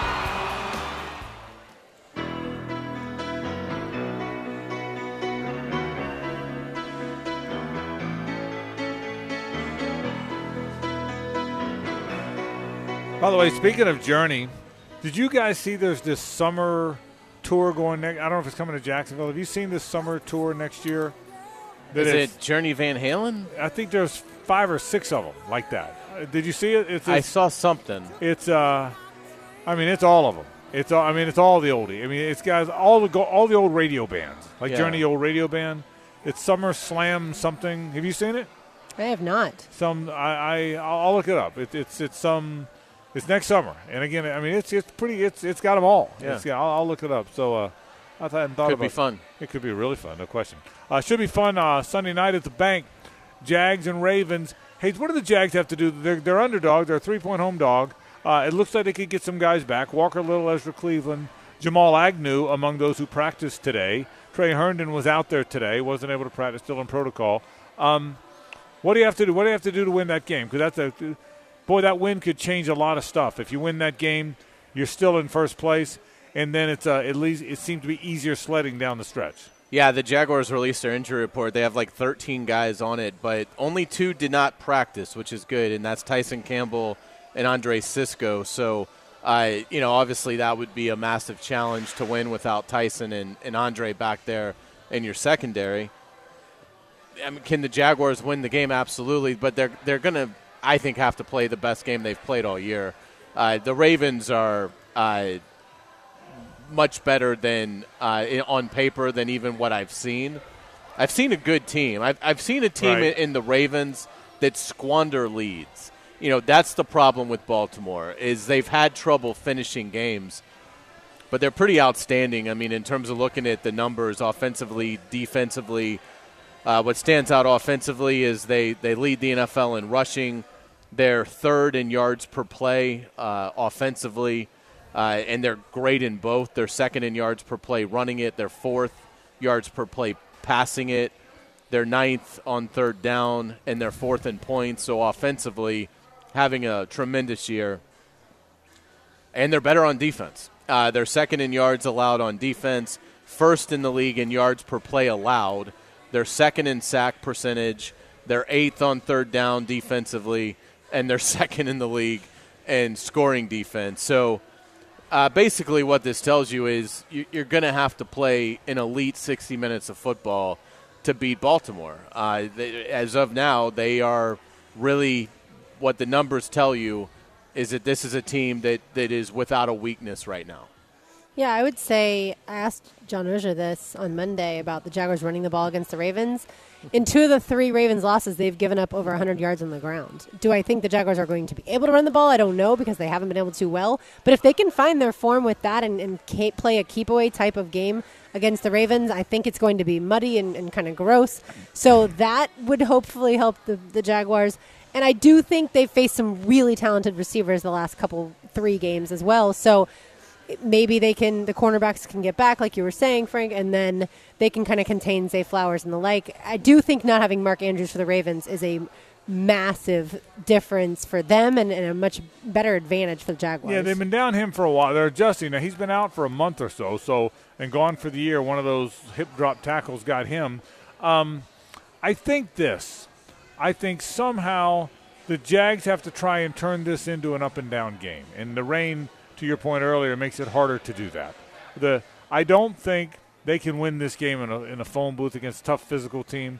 I worry that teams have gashed um, the Jags on the ground, and if that happens again, they're dead in the water. This team might be a better gash on the ground team than, than the others they've been playing, and if that if that happens here, they're in trouble. So some I said this earlier. The two things they have to do to get out of this funk a little bit is a regain their physicality, which everybody has to do. That that- that's not playing physically, and get rid of the the, the, crazy mistakes, the the broken routes, the interceptions because they, weren't on the same page, the fumbles. You have to the the bro the blown coverages where a guy's wide open. They got to get rid of the the the stuff you shouldn't do. Okay, the stuff that the other opponent's not making you do, you're messing up yourself. Uh, and get but the physical part, Hayes, I got to tell you, somehow, some way, make Lamar Jackson beat you as a passer. That doesn't mean he can't. He's a very good player, probably a better passer than he gets credit for being. But somehow, some way, the one thing I'm going to do in that game is, if I can, if I can affect this, the one thing I'm going to try and affect is we are not going to get beat by the Ravens doing anything other than throwing the football. That if we're going to get beat, we're going to get beat because they beat us by throwing the football. Isn't that isn't that realistically? And and look, that's no kidding. That's every time you play the Ravens, and frankly, that's the, way- the way it is with a lot of teams. But whether you, I mean, I mean, I would stack the box five man line, which is kind of all the rage these days. I'd play that five man line a lot. Fi I, w- I would even do like the 49ers did five down, five men on the line with a hand down. I'd crowd the line of scrimmage. If they threw a couple over the, couple over the top, I'd live with it. And that's the thing that is uh, so impressive for, for Todd Monken this year is the first year Ravens OC is for them to be this efficient passing the ball to be fourth in the in the league in yards per play throwing it, uh, it speaks to how well they are taking advantage of defenses doing just that. Because obviously, you're, you're you know you're going to try, try and take away their run and limit the the mobility of Lamar. And Zay Flowers is an incredible rookie. Um, you know they've they've rounded into form, uh, so they they've got big play capability. It, I would agree that's how you have to play them. Uh, but the problem is Baltimore is proving that they can respond to that and and beat it. So, uh, you know, again, it's the NFL.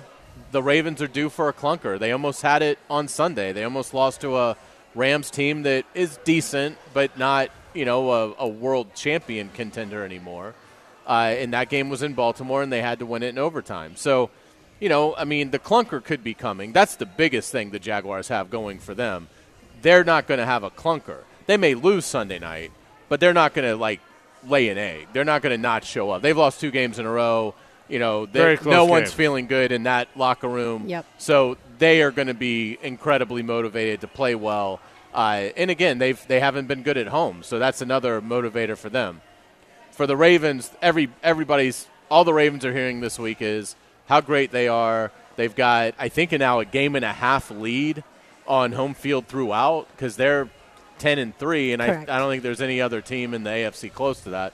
So you know, all they're hearing is, oh, you're going to have home field throughout. And so, I mean, this is a game that Baltimore is going to have to have some maturity and, uh, and show up ready to fight and, and play well.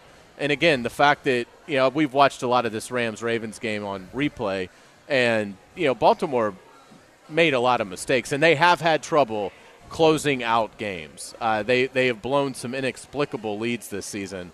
So I mean, again, they're a great team, but as we've seen this year in the NFL, as soon as you think a team is invincible, they get beat, and getting beat in Jacksonville would not be even close to a monumental upset compared to the ones that we've seen this season.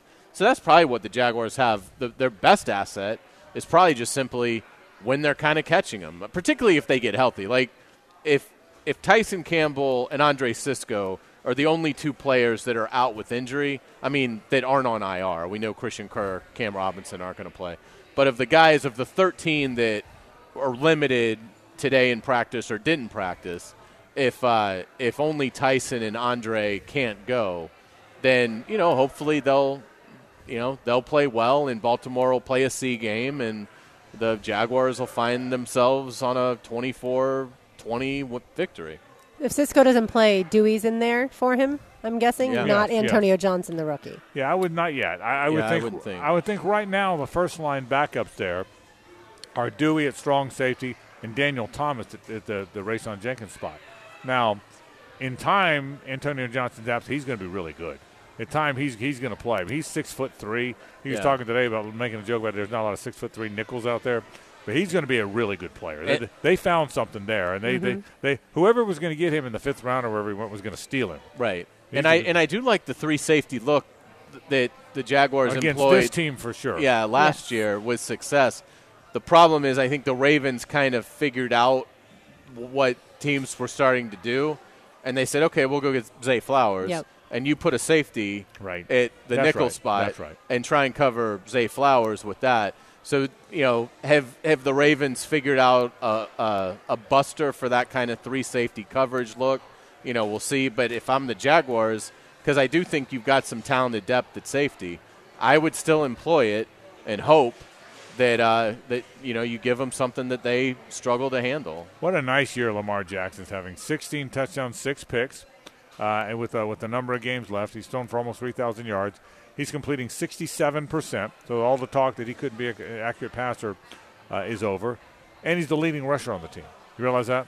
He's rushed for over 644 and, and yards. it and it doesn't seem like he's overly beat up. He had the one game, the Monday night game, where we were all watching, and he kind of looked like he'd gotten hurt, but came back in, was effective. Hasn't really had any issues with that. So I mean, it's it's kind of surprising, ironic, in a year where almost everybody's having quarterback attrition. right. Lamar is fine and Tua is fine. And going into the season, those were probably the two most quarterbacks that we were like, well, yeah, we like their game, we like their team, but will their health hold out? Well, here we are in the middle of December, and Lamar Jackson and Tua seem to be close to 100% as you could be. Yeah, absolutely. Real key is defending Zay Flowers. He's by far their best receiver. I also think it's it's getting ahead a little bit. I mean, I don't think this team is built to play from behind, and, and that's what they've had to do recently. And I don't think their pass rush is good enough to do that. We talked about all offseason, okay, well, they believe in their pass rush because they think they'll be two scores up on teams, and then those guys can get after them. That hasn't been the case in this slump. Here's the other thing about you're right about that because here's the other thing about playing well early in a game like this. Number one, you've lost two in a row. Number two, you've lost a bunch at home. So even though it's going to be a very good crowd, I would imagine, it's a wary crowd. It's a crowd that doesn't want to feel like here we go again. And you, I should never say that for a team that's eight and five and in first place, but they've lost two in a row and they've lost a bunch of home games. So you do fear your crowd. You need to start fast for them. To your point, uh, you get some early momentum. It's been a while since they've had early momentum. Get some early momentum in this game, and they've won tosses and deferred and been in good shape and had good opening drives from time to time but uh, but they haven't been able to make it to make it work. That that middle eight that my friend Bucky Brooks always talks about, last four minutes of the first half, first four minutes of the second half, is so important. That that that middle eight. So get off to a good start and then do well in those two two important sequences. They're really really important. So all right, we'll take a break. By the way, you know what we got tonight? Company bash. How about that? Have you heard? They don't invite me to these things Well, well, anymore. oh, is, is it oh, tonight? I, I wasn't supposed to tell him. Dang it, dang it, I blew it. Uh, no, no, no, it's not. I was thinking about um, it's a new movie called Company Back. Oh, oh, you cool. Go see it. With Yeah, Jason Sudeikis. Yes, you, Yeah, gotta- I'll you, go. you will love I it. will love that Netflix movie. everywhere. Company Yeah, Bash is the name of the I movie. know what I'm doing tonight. There you go. So there's that. So I have your concert information. okay. Def Leppard, Journey, Steve Miller Band, Heart, and Cheap Trick. The closest they come is Orlando, Florida, July 10th. How about Well, that? we're going to You're be in doggone right. Orlando My- on July 10th. My friend, my friend Buddy Barry Milligan also texted me that same thing. But how about read the read the names again? Def Leppard, Journey, Steve Miller Band. Now the the bottom ones. So the first two are at every show. Then Okay. the bottom ones, they artists Oh, do they this now. They rotate. rotate. So Steve Miller Band, Heart, and Cheap Trick are also along for the ride. It looks like the one in uh, Orlando will be Cheap Trick, not Steve Miller and Heart. So Cheap Oh, Trick, I want Def all Leppard, five. Journey. I How do know, I I get all, did too. How do I get all a five bummer. of them? I want all five. I can't answer that question. But that's a good. I mean, that's that's '70s radio bands all day long, isn't it? I mean, I'll go just to see Cheap Trick play Surrender That's, that's right. And then leave. and then leave. Uh, we we got a company bash tonight, so I am going to leave a bit early because uh, you live out here in this way, and uh, Lauren, I think you're going straight there. yeah. I'm going to go home and pick up my beautiful wife, so I'm probably going to leave at about 5:35. But we got another segment before that. Um, we're going to talk a little college football. We're going to get ready for a fun football weekend. That's next. Stay with us. The Frangie Show, live from the Hastings Injury Law Firm Studios on 1010XL. Hit back with Hastings. It's an AC Designs Wednesday on The Frangie Show, brought to you by AC Designs, voted best AC and heating company in Jacksonville. Anybody so- solved this lawsuit yet? That's my knowledge. Got a law? They haven't signed the restraining order. I guess it's not a lawsuit. Oh, It's- the Hall and Oates yeah, thing? yeah. You know, that Because it bothers me. that, I could mean, be, that could be tied up for You- years. I mean, yeah, let me let me just ask you this: You're expecting me to sleep comfortably, no, I'm not. knowing that Hall and Oates are having a restraining order against each other? You expect my life to be normal? It's very, very difficult. I mean, and, It's a, it's a day of mourning. I'm supposed to care. Here's what you're asking me. You're asking me, Hall and Oates, to carry on every day, Yeah. like everything's normal, while you have a restraining order against each other. How can I be expected to, Carlyon? Eh, does it make the music better that they hate each other? What are we doing? I mean, and they they hate each other. yeah, yeah. I mean, so it says something about their musical abilities. Have they always hated each other? I have to assume. I've heard, by the way, I've heard the Eagles now can't stand each other. Now the Frey's gone. Oh, really? They're all snapping at each other because Henley. I don't think Henley's a very likable guy. Yeah. Henley's the guy you wouldn't like. You know. certain bands like that, like Henley thinks he's the face of the band, right? And then the other guys are like, no, we're just as important. Like Yeah, we're all there's important in this band. But Yeah. Hen- Henley seems like the type to be like, well, I'm, I am the face of the Eagles. you know the story. I did Boys of Summer. That's right. but you know that you know if you ever saw the history of the Eagles, you saw that that documentary. I right? have not. Oh, you gotta see that too. That's Yeah. a, I guess I like more documentaries than I admit because that's a great documentary. I guess I guess I hate documentaries except for the Yeah. 24 I just said I watched. Yeah. But the uh, Um, I like documentaries. history of the If Eagles. if it's something If it's well interesting. done. history. Yeah. Have you seen it? History of the Eagles. How long ago did it come out? A while. Yeah, it's I history, did. It's history of the Eagles, part one, part I was two. gonna say if it's new, then no. There's two parts. History. Yeah. Anyway, so they tell a story that Don Felder, who's from Gainesville, still Toursville. I think he's coming to Jacksonville. He still tours. Was the original member of the Eagles, and uh, and he and Frey hated each other, and so, and but he wrote Hotel California. I think he was the chief writer on Hotel California, which How is can you hate Frey? yeah, yeah. They they hated each other. So, but but so Hotel California It's probably over a girl. is uh, one of the most epic rock and roll songs of all time. And the, in the, if you listed the ten most, that, that's on the list, right? and uh, and he said, well, I, he told Frey, look, Frey and Frey and Henley, the, lead, the head of the band, he said, well, I wrote it. It's going to be epic. I'm going to sing it. And Frey said, no, you're not. Don Henley's going to sing it. We got Don Henley. And he goes, well, I wrote it. Frey said, I don't give a damn if you wrote it. Don Henley's singing it. And apparently they had they almost they almost got in a fight on stage, and you can see the. Do you remember this? Yeah. You can see the the video or the footage of it, them glaring at each other. Oh wow! On, while while in the concert. Well, I definitely need. To You got to see that. Yeah. So so yeah. So so they they uh, I can see a fight about that. Like Yeah. you spend some, for some of these people, they can spend months, Yeah. sometimes years, trying Yeah. to get the song lyrics to be perfect, and then someone else wants to sing Yeah, it. Like, yeah. no, that's my baby. yeah. But they but he but apparently and, he, and he, it's got Frey, God rest his soul, on vi- on camera saying, I told him no, we got Don Henley. You're not singing it. It's it's, it's kind of cool. So, but that band that was that was a great band from years gone by. Um, we'll talk more about this week's go on. Is there anything left? What's left of bowl games that aren't playoffs? Does nobody Not care anymore at all? I mean, I mean, I mean, I think they get good crowd crowds They and they're fun and they're festive. and, people watch them. Yeah. The ratings are always stronger than what the you know some of the media would lead you to believe. Yeah, I that, agree with that. That I they're mean- a big waste of time. Well, they do pretty well. I mean, it's standalone sports programming, Yeah. so I mean, it, it tends to get but it's like pretty good viewership. Um, yeah, I mean, I, I think it's obviously it starts with it's a great experience for the kids uh, that are playing, and you know the coaches. It's a reward for their hard work to get to go and be treated like you know kings, and uh, you know for for a few days in the city, and you know to get to play a game. And there's something charming about the fact that. Uh, in college football, you know, many teams get to win their last game w- way more than in most professional or even collegiate endeavors. Uh, you know, so you get 35 teams that feel like they just won the national title because they won their last game, and here comes the podium, and they're handing us a trophy, and our fans are excited. So who cares if we're six and six and Right. just beat another six and six team? you know, this feels great. You know, maybe your school hasn't won a lot of bowl Right, games. maybe right. it's been 18 years since your team won one. Maybe it's been three years since your team went to one, like Florida. Um, but uh, you know, in terms of it, I, I think uh, I think it starts with the the experience of you know of seeing a new city and and getting to be you know rewarded for your hard work. I mean. I don't think fans really get too into them now. I mean, I love them. I love the Gator Bowl. I love, but, I, but I love the, everything the Gator Bowl does, everything it accomplishes. Greg and Katie and Rob and their team, team. I love what they do, um, and I love bowl games. And by the way, the people say, "Oh, there's too many bowl games." That that that's the dumbest comment ever.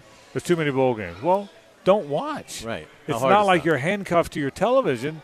Don't wa- what would you would you rather watch? Uh, uh, uh, one more sitcom? Don't watch. Well, it's like saying there's too many pro wrestling shows on right, TV. right. Don't, Don't watch 'em. Don't watch them. Right. You know, so that's a simple. I mean, it's, I- it just right. doesn't make it doesn't make Yeah, sense. so- I mean, so I, I- I, guess I get there. The general point of 30 years ago, you had to really be pretty good Right. to go to a bowl game, and okay, that's fine. So they've watered down the experience because you don't have to be uh. nine and three or eight and four to go to a bowl game. We've, but again, who cares? Well, right. I mean, who? What? So you're saying you'd prefer to live in a world where only like 20 schools get to Right. go to a bowl game. I mean, you know, what, what's the big deal? Right. Well, let these let, Let- these teams have that their trips. yeah, yeah, get, get to their, have get a- their some reward and- for their season. You know, a lot of people say, um, uh, uh, that, well, not a lot of people say, college sports is the only area of sports where there's games after the season that don't lead to a championship. The NIT in basketball, the the bowl games in football, every other sport, if there's any kind of postseason play, it leads to the possibility of a championship. You you only play if you're not eliminated.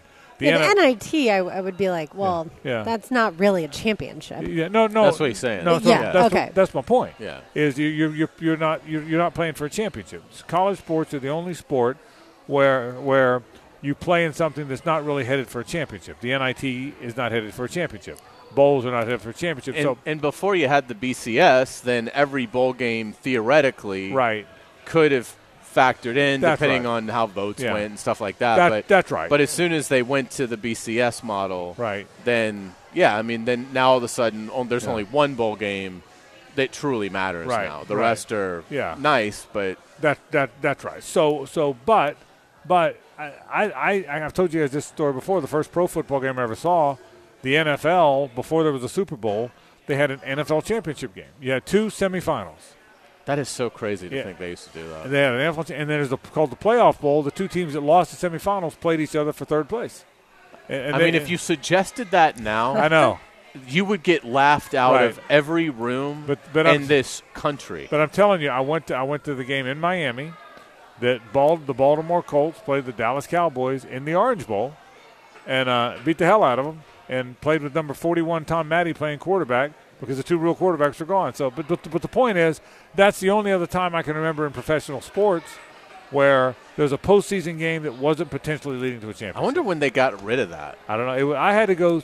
I've looked it up before. We've looked it up before. It was called the Playoff Bowl. Yeah. Baltimore, Dallas. I was probably seven or eight, so 66, 60, maybe 65, maybe 1965 was when it was played. And they got rid of it shortly thereafter. it had you to. would have. think It had to. Okay. have, Yeah, but it was The World Cup, not that this is an American sport that people care that? about, but they have a game for third game. place. They yeah. have a third place game. Yeah, and it's always like, why would why Yeah. would you want to play in that when risk the chance of injury? But I thought you were saying the NIT at least has a championship. But, No, I was saying. but could college football do something like the NIT? Would more people at least care well, then? that's what the bowl games are.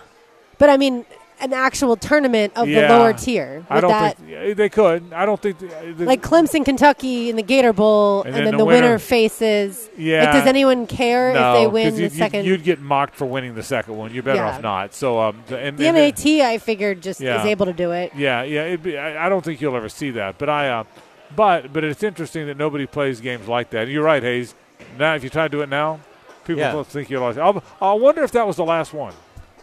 I wonder if the one I saw was And the you're right. one. I do think that Lauren looked it up, and, and it was we looked shortly it up thereafter. one time. Yeah, I- we looked, I- we, we, I remember we because looked I, it I'd never, I had never even heard of it until you'd mentioned it a few years ago. Yeah, so when yeah. I was a kid, it wasn't like they had just stopped it. it's called the Playoff Bowl. The last year was 69. Oh, it was 69. Well, what year did I go? What year did Baltimore play Dallas? The uh, the because I can tell you, I've told you the story before. My dad said it's Unitas' team. We're going. My mom goes Unitas' hurt. Doesn't matter. We're going. we went to see Unitas' team, even though Unitas wasn't playing. That's awesome. And so, uh, so and in the back. So of it- last year it would have been. I'm just for well, kicks trying to think. So last the two year, the two losers of the championship game. yeah. So who was that last year? Sent, did, Who did Ki- the Eagles beat? Um, trying to the think. 49ers. 66 is the year you went. Sorry. 41 to three or something like that, or 41 to beat the hell out of them. The, Yeah, I don't have a score here, Okay, but, but I it's- see in it was the Ba- yeah Baltimore beat Dallas. 66 season. Yeah, Baltimore Okay. beat Baltimore beat Dallas in Yeah, this game. Okay, in the so, playoff bowl. So I would have turned eight. I would have been eight. I would Yeah. have been eight when we went. Um, So with last year, you're right. It would have been San Francisco without Brock Purdy in the in the Right, playoff right. bowl Right. right. against. I was, can't. it, was it Buffalo or Cincinnati or I can't even remember. I don't remember, I, don't remember, I don't remember who the Chiefs beat. If the Jaguars had beaten the Chiefs, who would they have played? Well, the uh, I'm drawing a total blank. It was the Chiefs and the Bengals. it was the Okay. Bengals. It was the Bengals. Yeah. So, so there you go. So it would have been Brock Purdy-less San Fran versus Cincinnati Oh, in the go. playoff bowl. There you go. Right, for a game that meant nothing. All right, we're gonna take a break. I'm heading. I'm headed to a to a bash tonight. Yeah, I'm headed to a I'll uh, I'll see you there now that I am aware of the dang party. it! Dang, I blew it for everybody. I'll, I'll, they're gonna see. everyone's gonna look at me and go, "Why is he here?" Right. That's what they're gonna all say. I'm going to time it to walk in with you. All right, you guys, if you don't mind uh, landing this thing, I appreciate it. I'll be back tomorrow uh, our, in our 2 to 4 show. Hayes and Lauren will be back with Lauren's news and notes after this. The Frangie Show, live from the Hastings Injury Law Firm Studios on 1010XL. Hit back with Hastings. What's going on in the world? It's time for Frangie Show news and notes. Here's Lauren Brooks. All right, it is the holiday season, so you know what that means. We've got a giveaway for you. That's right, $25 gift card to Superior Fireworks brought to you by our 1010XL Holiday Gift Guide. Head to 1010XL.com for more great gift ideas. Be call number two right now at 641 1010. Call number two, 641 1010, and you will win that $25 gift card to Superior Fireworks. All right, Hayes, we know that Shohei Ohtani broke the bank when it came to money as far as his contract with the Dodgers. Well, he also breaks the jersey sales record. He broke Fanatics' record for the highest jersey sales within the first 48 hours of a release. He even topped soccer stars Lionel Messi and Cristiano, Cristiano Ronaldo. That is unbelievable. It is, and I only bought 19. um, you know, I, I, I will say I'm excited to see what Ohtani does with the Dodgers. I mean, he's on a super team now. Yep. I, I mean, I, again, you know, I, I don't watch any baseball, but this is intriguing to me to see what the Dodgers can be. We all appreciate excellence, and certainly he's at the top of, of the class when it comes to current players. It is a shame he's not going to be able to pitch for a year, but I mean, to think about what the Dodgers could do again, they won 100 games last year, were the hottest team in the second half, and had a run differential of like plus 222. Sheesh. And now you add Ohtani. Uh, it is uh, it's going to be unbelievable to see. I mean, I, I'm not going to pull for the Dodgers, but I'm really curious to see what they are going to be, and are they a team that can flirt with winning 110 games? And they're not finished. They're in Right. reportedly in talks to, with the Rays to get Tyler Glasnow and Manuel Margot. Like you watch and- a lot of baseball. Like, Yeah. will you watch? Like, will you watch Rays at seven and then Dodgers at ten thirty? If you're up, That's the problem is Right. West Coast baseball is so hard, but certainly if it's a day game, absolutely. Like I specifically watched the Angels at times last year when I was awake to see Ohtani pitch Yeah. for sure, and and hit some too, but especially to pitch. But again, West Coast baseball and, and the time difference makes it a little bit challenging. I want to get it to one Jaguars Ravens note we didn't get to earlier. Did you know that the Ravens can clinch a playoff berth with about 10 different scenarios if they beat the Jaguars or even Yeah. if no, it, these are all with the Jaguars winning. They do actually have combinations of the Ravens losing or tying where they still can get in, but there are nine different combinations where if the Baltimore Ravens beat the Jaguars, they clinch a berth into the postseason. I'm hoping that they're getting swept up in that kind of talk. yeah, hopefully. I mean, they've got a nice lead now in the AFC for home field. So again, we've seen it throughout the NFL this year. The teams that feel good about themselves usually. You know, pride become, comes before a fall, and, and that's what we might see with the Ravens. Now, they're an older team. Yep. They're a veteran team. They've got a, a championship head coach, so they may not fall into the trap of that. Uh, but you know, they they are ten and three, and you know, no one else in the AFC is better than eight and five. So they're getting very close. San Francisco clinched a playoff berth this past Yep. week, so it makes sense. Yeah, if Baltimore can get to eleven and three. Uh, you know that would lock it up, and again, they're doing it. That is a tough division. I mean, there's been a lot of attrition There in the. AFC North, but Didn't help us though. didn't yeah, didn't help the Jags, who look like they might be headed to a one and three. Yeah. uh, beat Pittsburgh and then Correct. lost the last three. Um, but that is a tough division. So for Baltimore to be uh, at a point where they could be 11 and three come Sunday evening, that is uh, awfully impressive. And and look, I I think they're probably going to be, unfortunately. Unfortunately, is right. Uh, one quick other NFL note before we get to our takeaways and then say hello to Hacker. NFL executive Troy Vincent said today at the league meeting that the league will take a look at plays where the player fumbles through the end zone. Yeah. Interest. That rule has never bothered me. Okay. I mean, I think ball security is so important. Yep. You know, so I, I think I like the fact that the sport has always heightened it. If you're getting ready to score, you've got to protect the ball. And if you fumble it and it goes through the end zone, then yeah, it's a turnover. The other team gets it at the 20. So I wouldn't want to see that rule amended. I, I'm even kind of surprised that you know some people refer to it as you know the, like the worst rule in football. I, I've always thought you know, and maybe you know, again, I, I think from a defensive perspective, look, that's where you've got to protect the ball the most. If if I can knock it away from you, Exactly. and it goes out of bounds, I don't have to recover it. You know, I should there should be some reward for that, and so I'll be interested in seeing. I don't think they'll ever change that rule. Um, but I was surprised that they were even going to look at it. I, I'm I'll be intrigued to see what is the alternative. Okay. Are you saying that okay, the offense would still retain possession, but now are you putting them back at like the move- opponent's 35? Right. You know, something like that. I mean, obviously there has to be something that's penal in it, but I, I like it the way it is. Look, if you if you can't control the ball at the goal line, and this applies to the Jaguars with the way Trevor Lawrence does the QB sneak now. Look, if that ball gets batted backwards and it goes out of bounds, I'm sorry, but you deserve to lose the football. So, I mean, hope I, I like the rule. And the other thing too is it seems like you only see it a couple times every season. It doesn't feel like that's something you see every single week in the NFL. But what do you think? Yeah, I think they should keep it the way it is. I'm fine with, like you said, it. It's your responsibility to get the ball across the end zone with possession, and if you don't do it, the ball goes to the defense or the other team, I should say, at that point in time. All right, time now for today's takeaways. Now, today's takeaways brought to you by Key Buick GMC, where our family dealership has been helping families buy vehicles for over 50 years. My takeaway is just what a challenge this game Sunday night is going to be when you look at the Ravens and what they are on paper. Again, they lead the NFL offensively and, and rushing the ball. Yards per play, they're third. Uh, second in the run, fourth in the pass in t- terms of yards per play, ninth on third down, fourth in points scored at 27.8. And then you flash forward to their defense, second in total defense, first in the league in yards per play allowed. They've got the second best sack percentage. They're eighth on third down. They're second in points allowed at 16.8. Just a fantastic start for the Ravens this season. We'll see. It's going to be a, an unbelievable challenge. Probably the best team that, I mean, I know they played San Francisco, but in terms of balance, the numbers would tell you the Ravens are elite in pretty much every category. It's starting to feel like my takeaway. It's starting to feel like the Bills game from early in the season when literally no one was going to pick the Jaguars to beat the Bills, including all of us. Maybe this uh, is going to seep into that team, and, and, maybe they're going to find that extra gear. And, and on Sunday, and I'm hoping the weather changes because that forecast does not look good as of now. Uh, but certainly, I I hope that the Jaguars prove us all wrong. You know, as far as national media, local media, that that the Jaguars are able to find a way to win. All right, let's say hello to Ryan the Hacker Green. Now, the two minute drill brought to you by Tire Outlet. Tire Outlet is now hiring. Visit tireoutlet.com slash careers. Equal opportunity employer.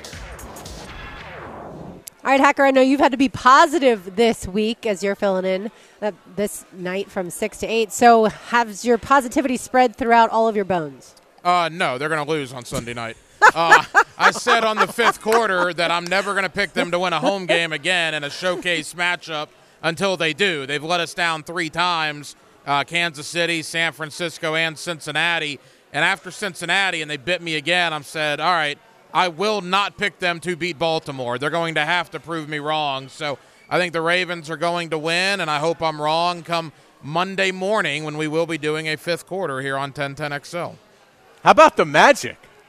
yeah, look, man. I mean, 16 and 7, Carlyon. I'm sure you've watched all 23 games. I'm locked in. Your fan. I like it when, when Jeff Turner and Reggie Theus are bearing the three. With, with, with Anthony Bowie and Dennis Scott. Are you kidding me? Absolutely. Uh, all kidding aside, you know, the Magic and the uh, Jaguars have a lot of comparables. I mean, two teams that were awful, two teams with very passionate fan bases that remained with the team when they were being awful and now young guys really turning them around. Trevor Lawrence here, Banchero and Franz Wagner in Orlando.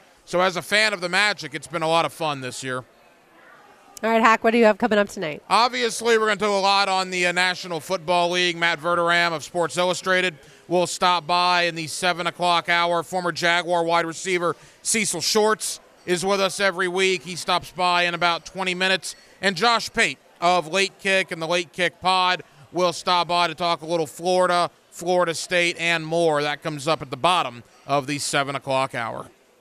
I'm always concerned, Hacker, that when we talk about Florida these days, the radio station is just going to spontaneously combust. it's a it's a soap opera down there. It's a saga. I know another couple of guys entered the portal today, so uh, a lot of turnover on that roster. You got that right. All right, thanks, Hack. We'll be listening. Thanks, Lauren. All right, there he goes, Ryan the Hacker Green in tonight, 6 to 8 p.m. That'll do it for, uh, for us live here at Island Wing Bartram. But don't go anywhere. Ryan the Hacker Green is next for Frank Frangie, for Hayes Carlyon, for RJ Saunders. I'm Lauren Brooks. Keep right here on 10 92.5 FM.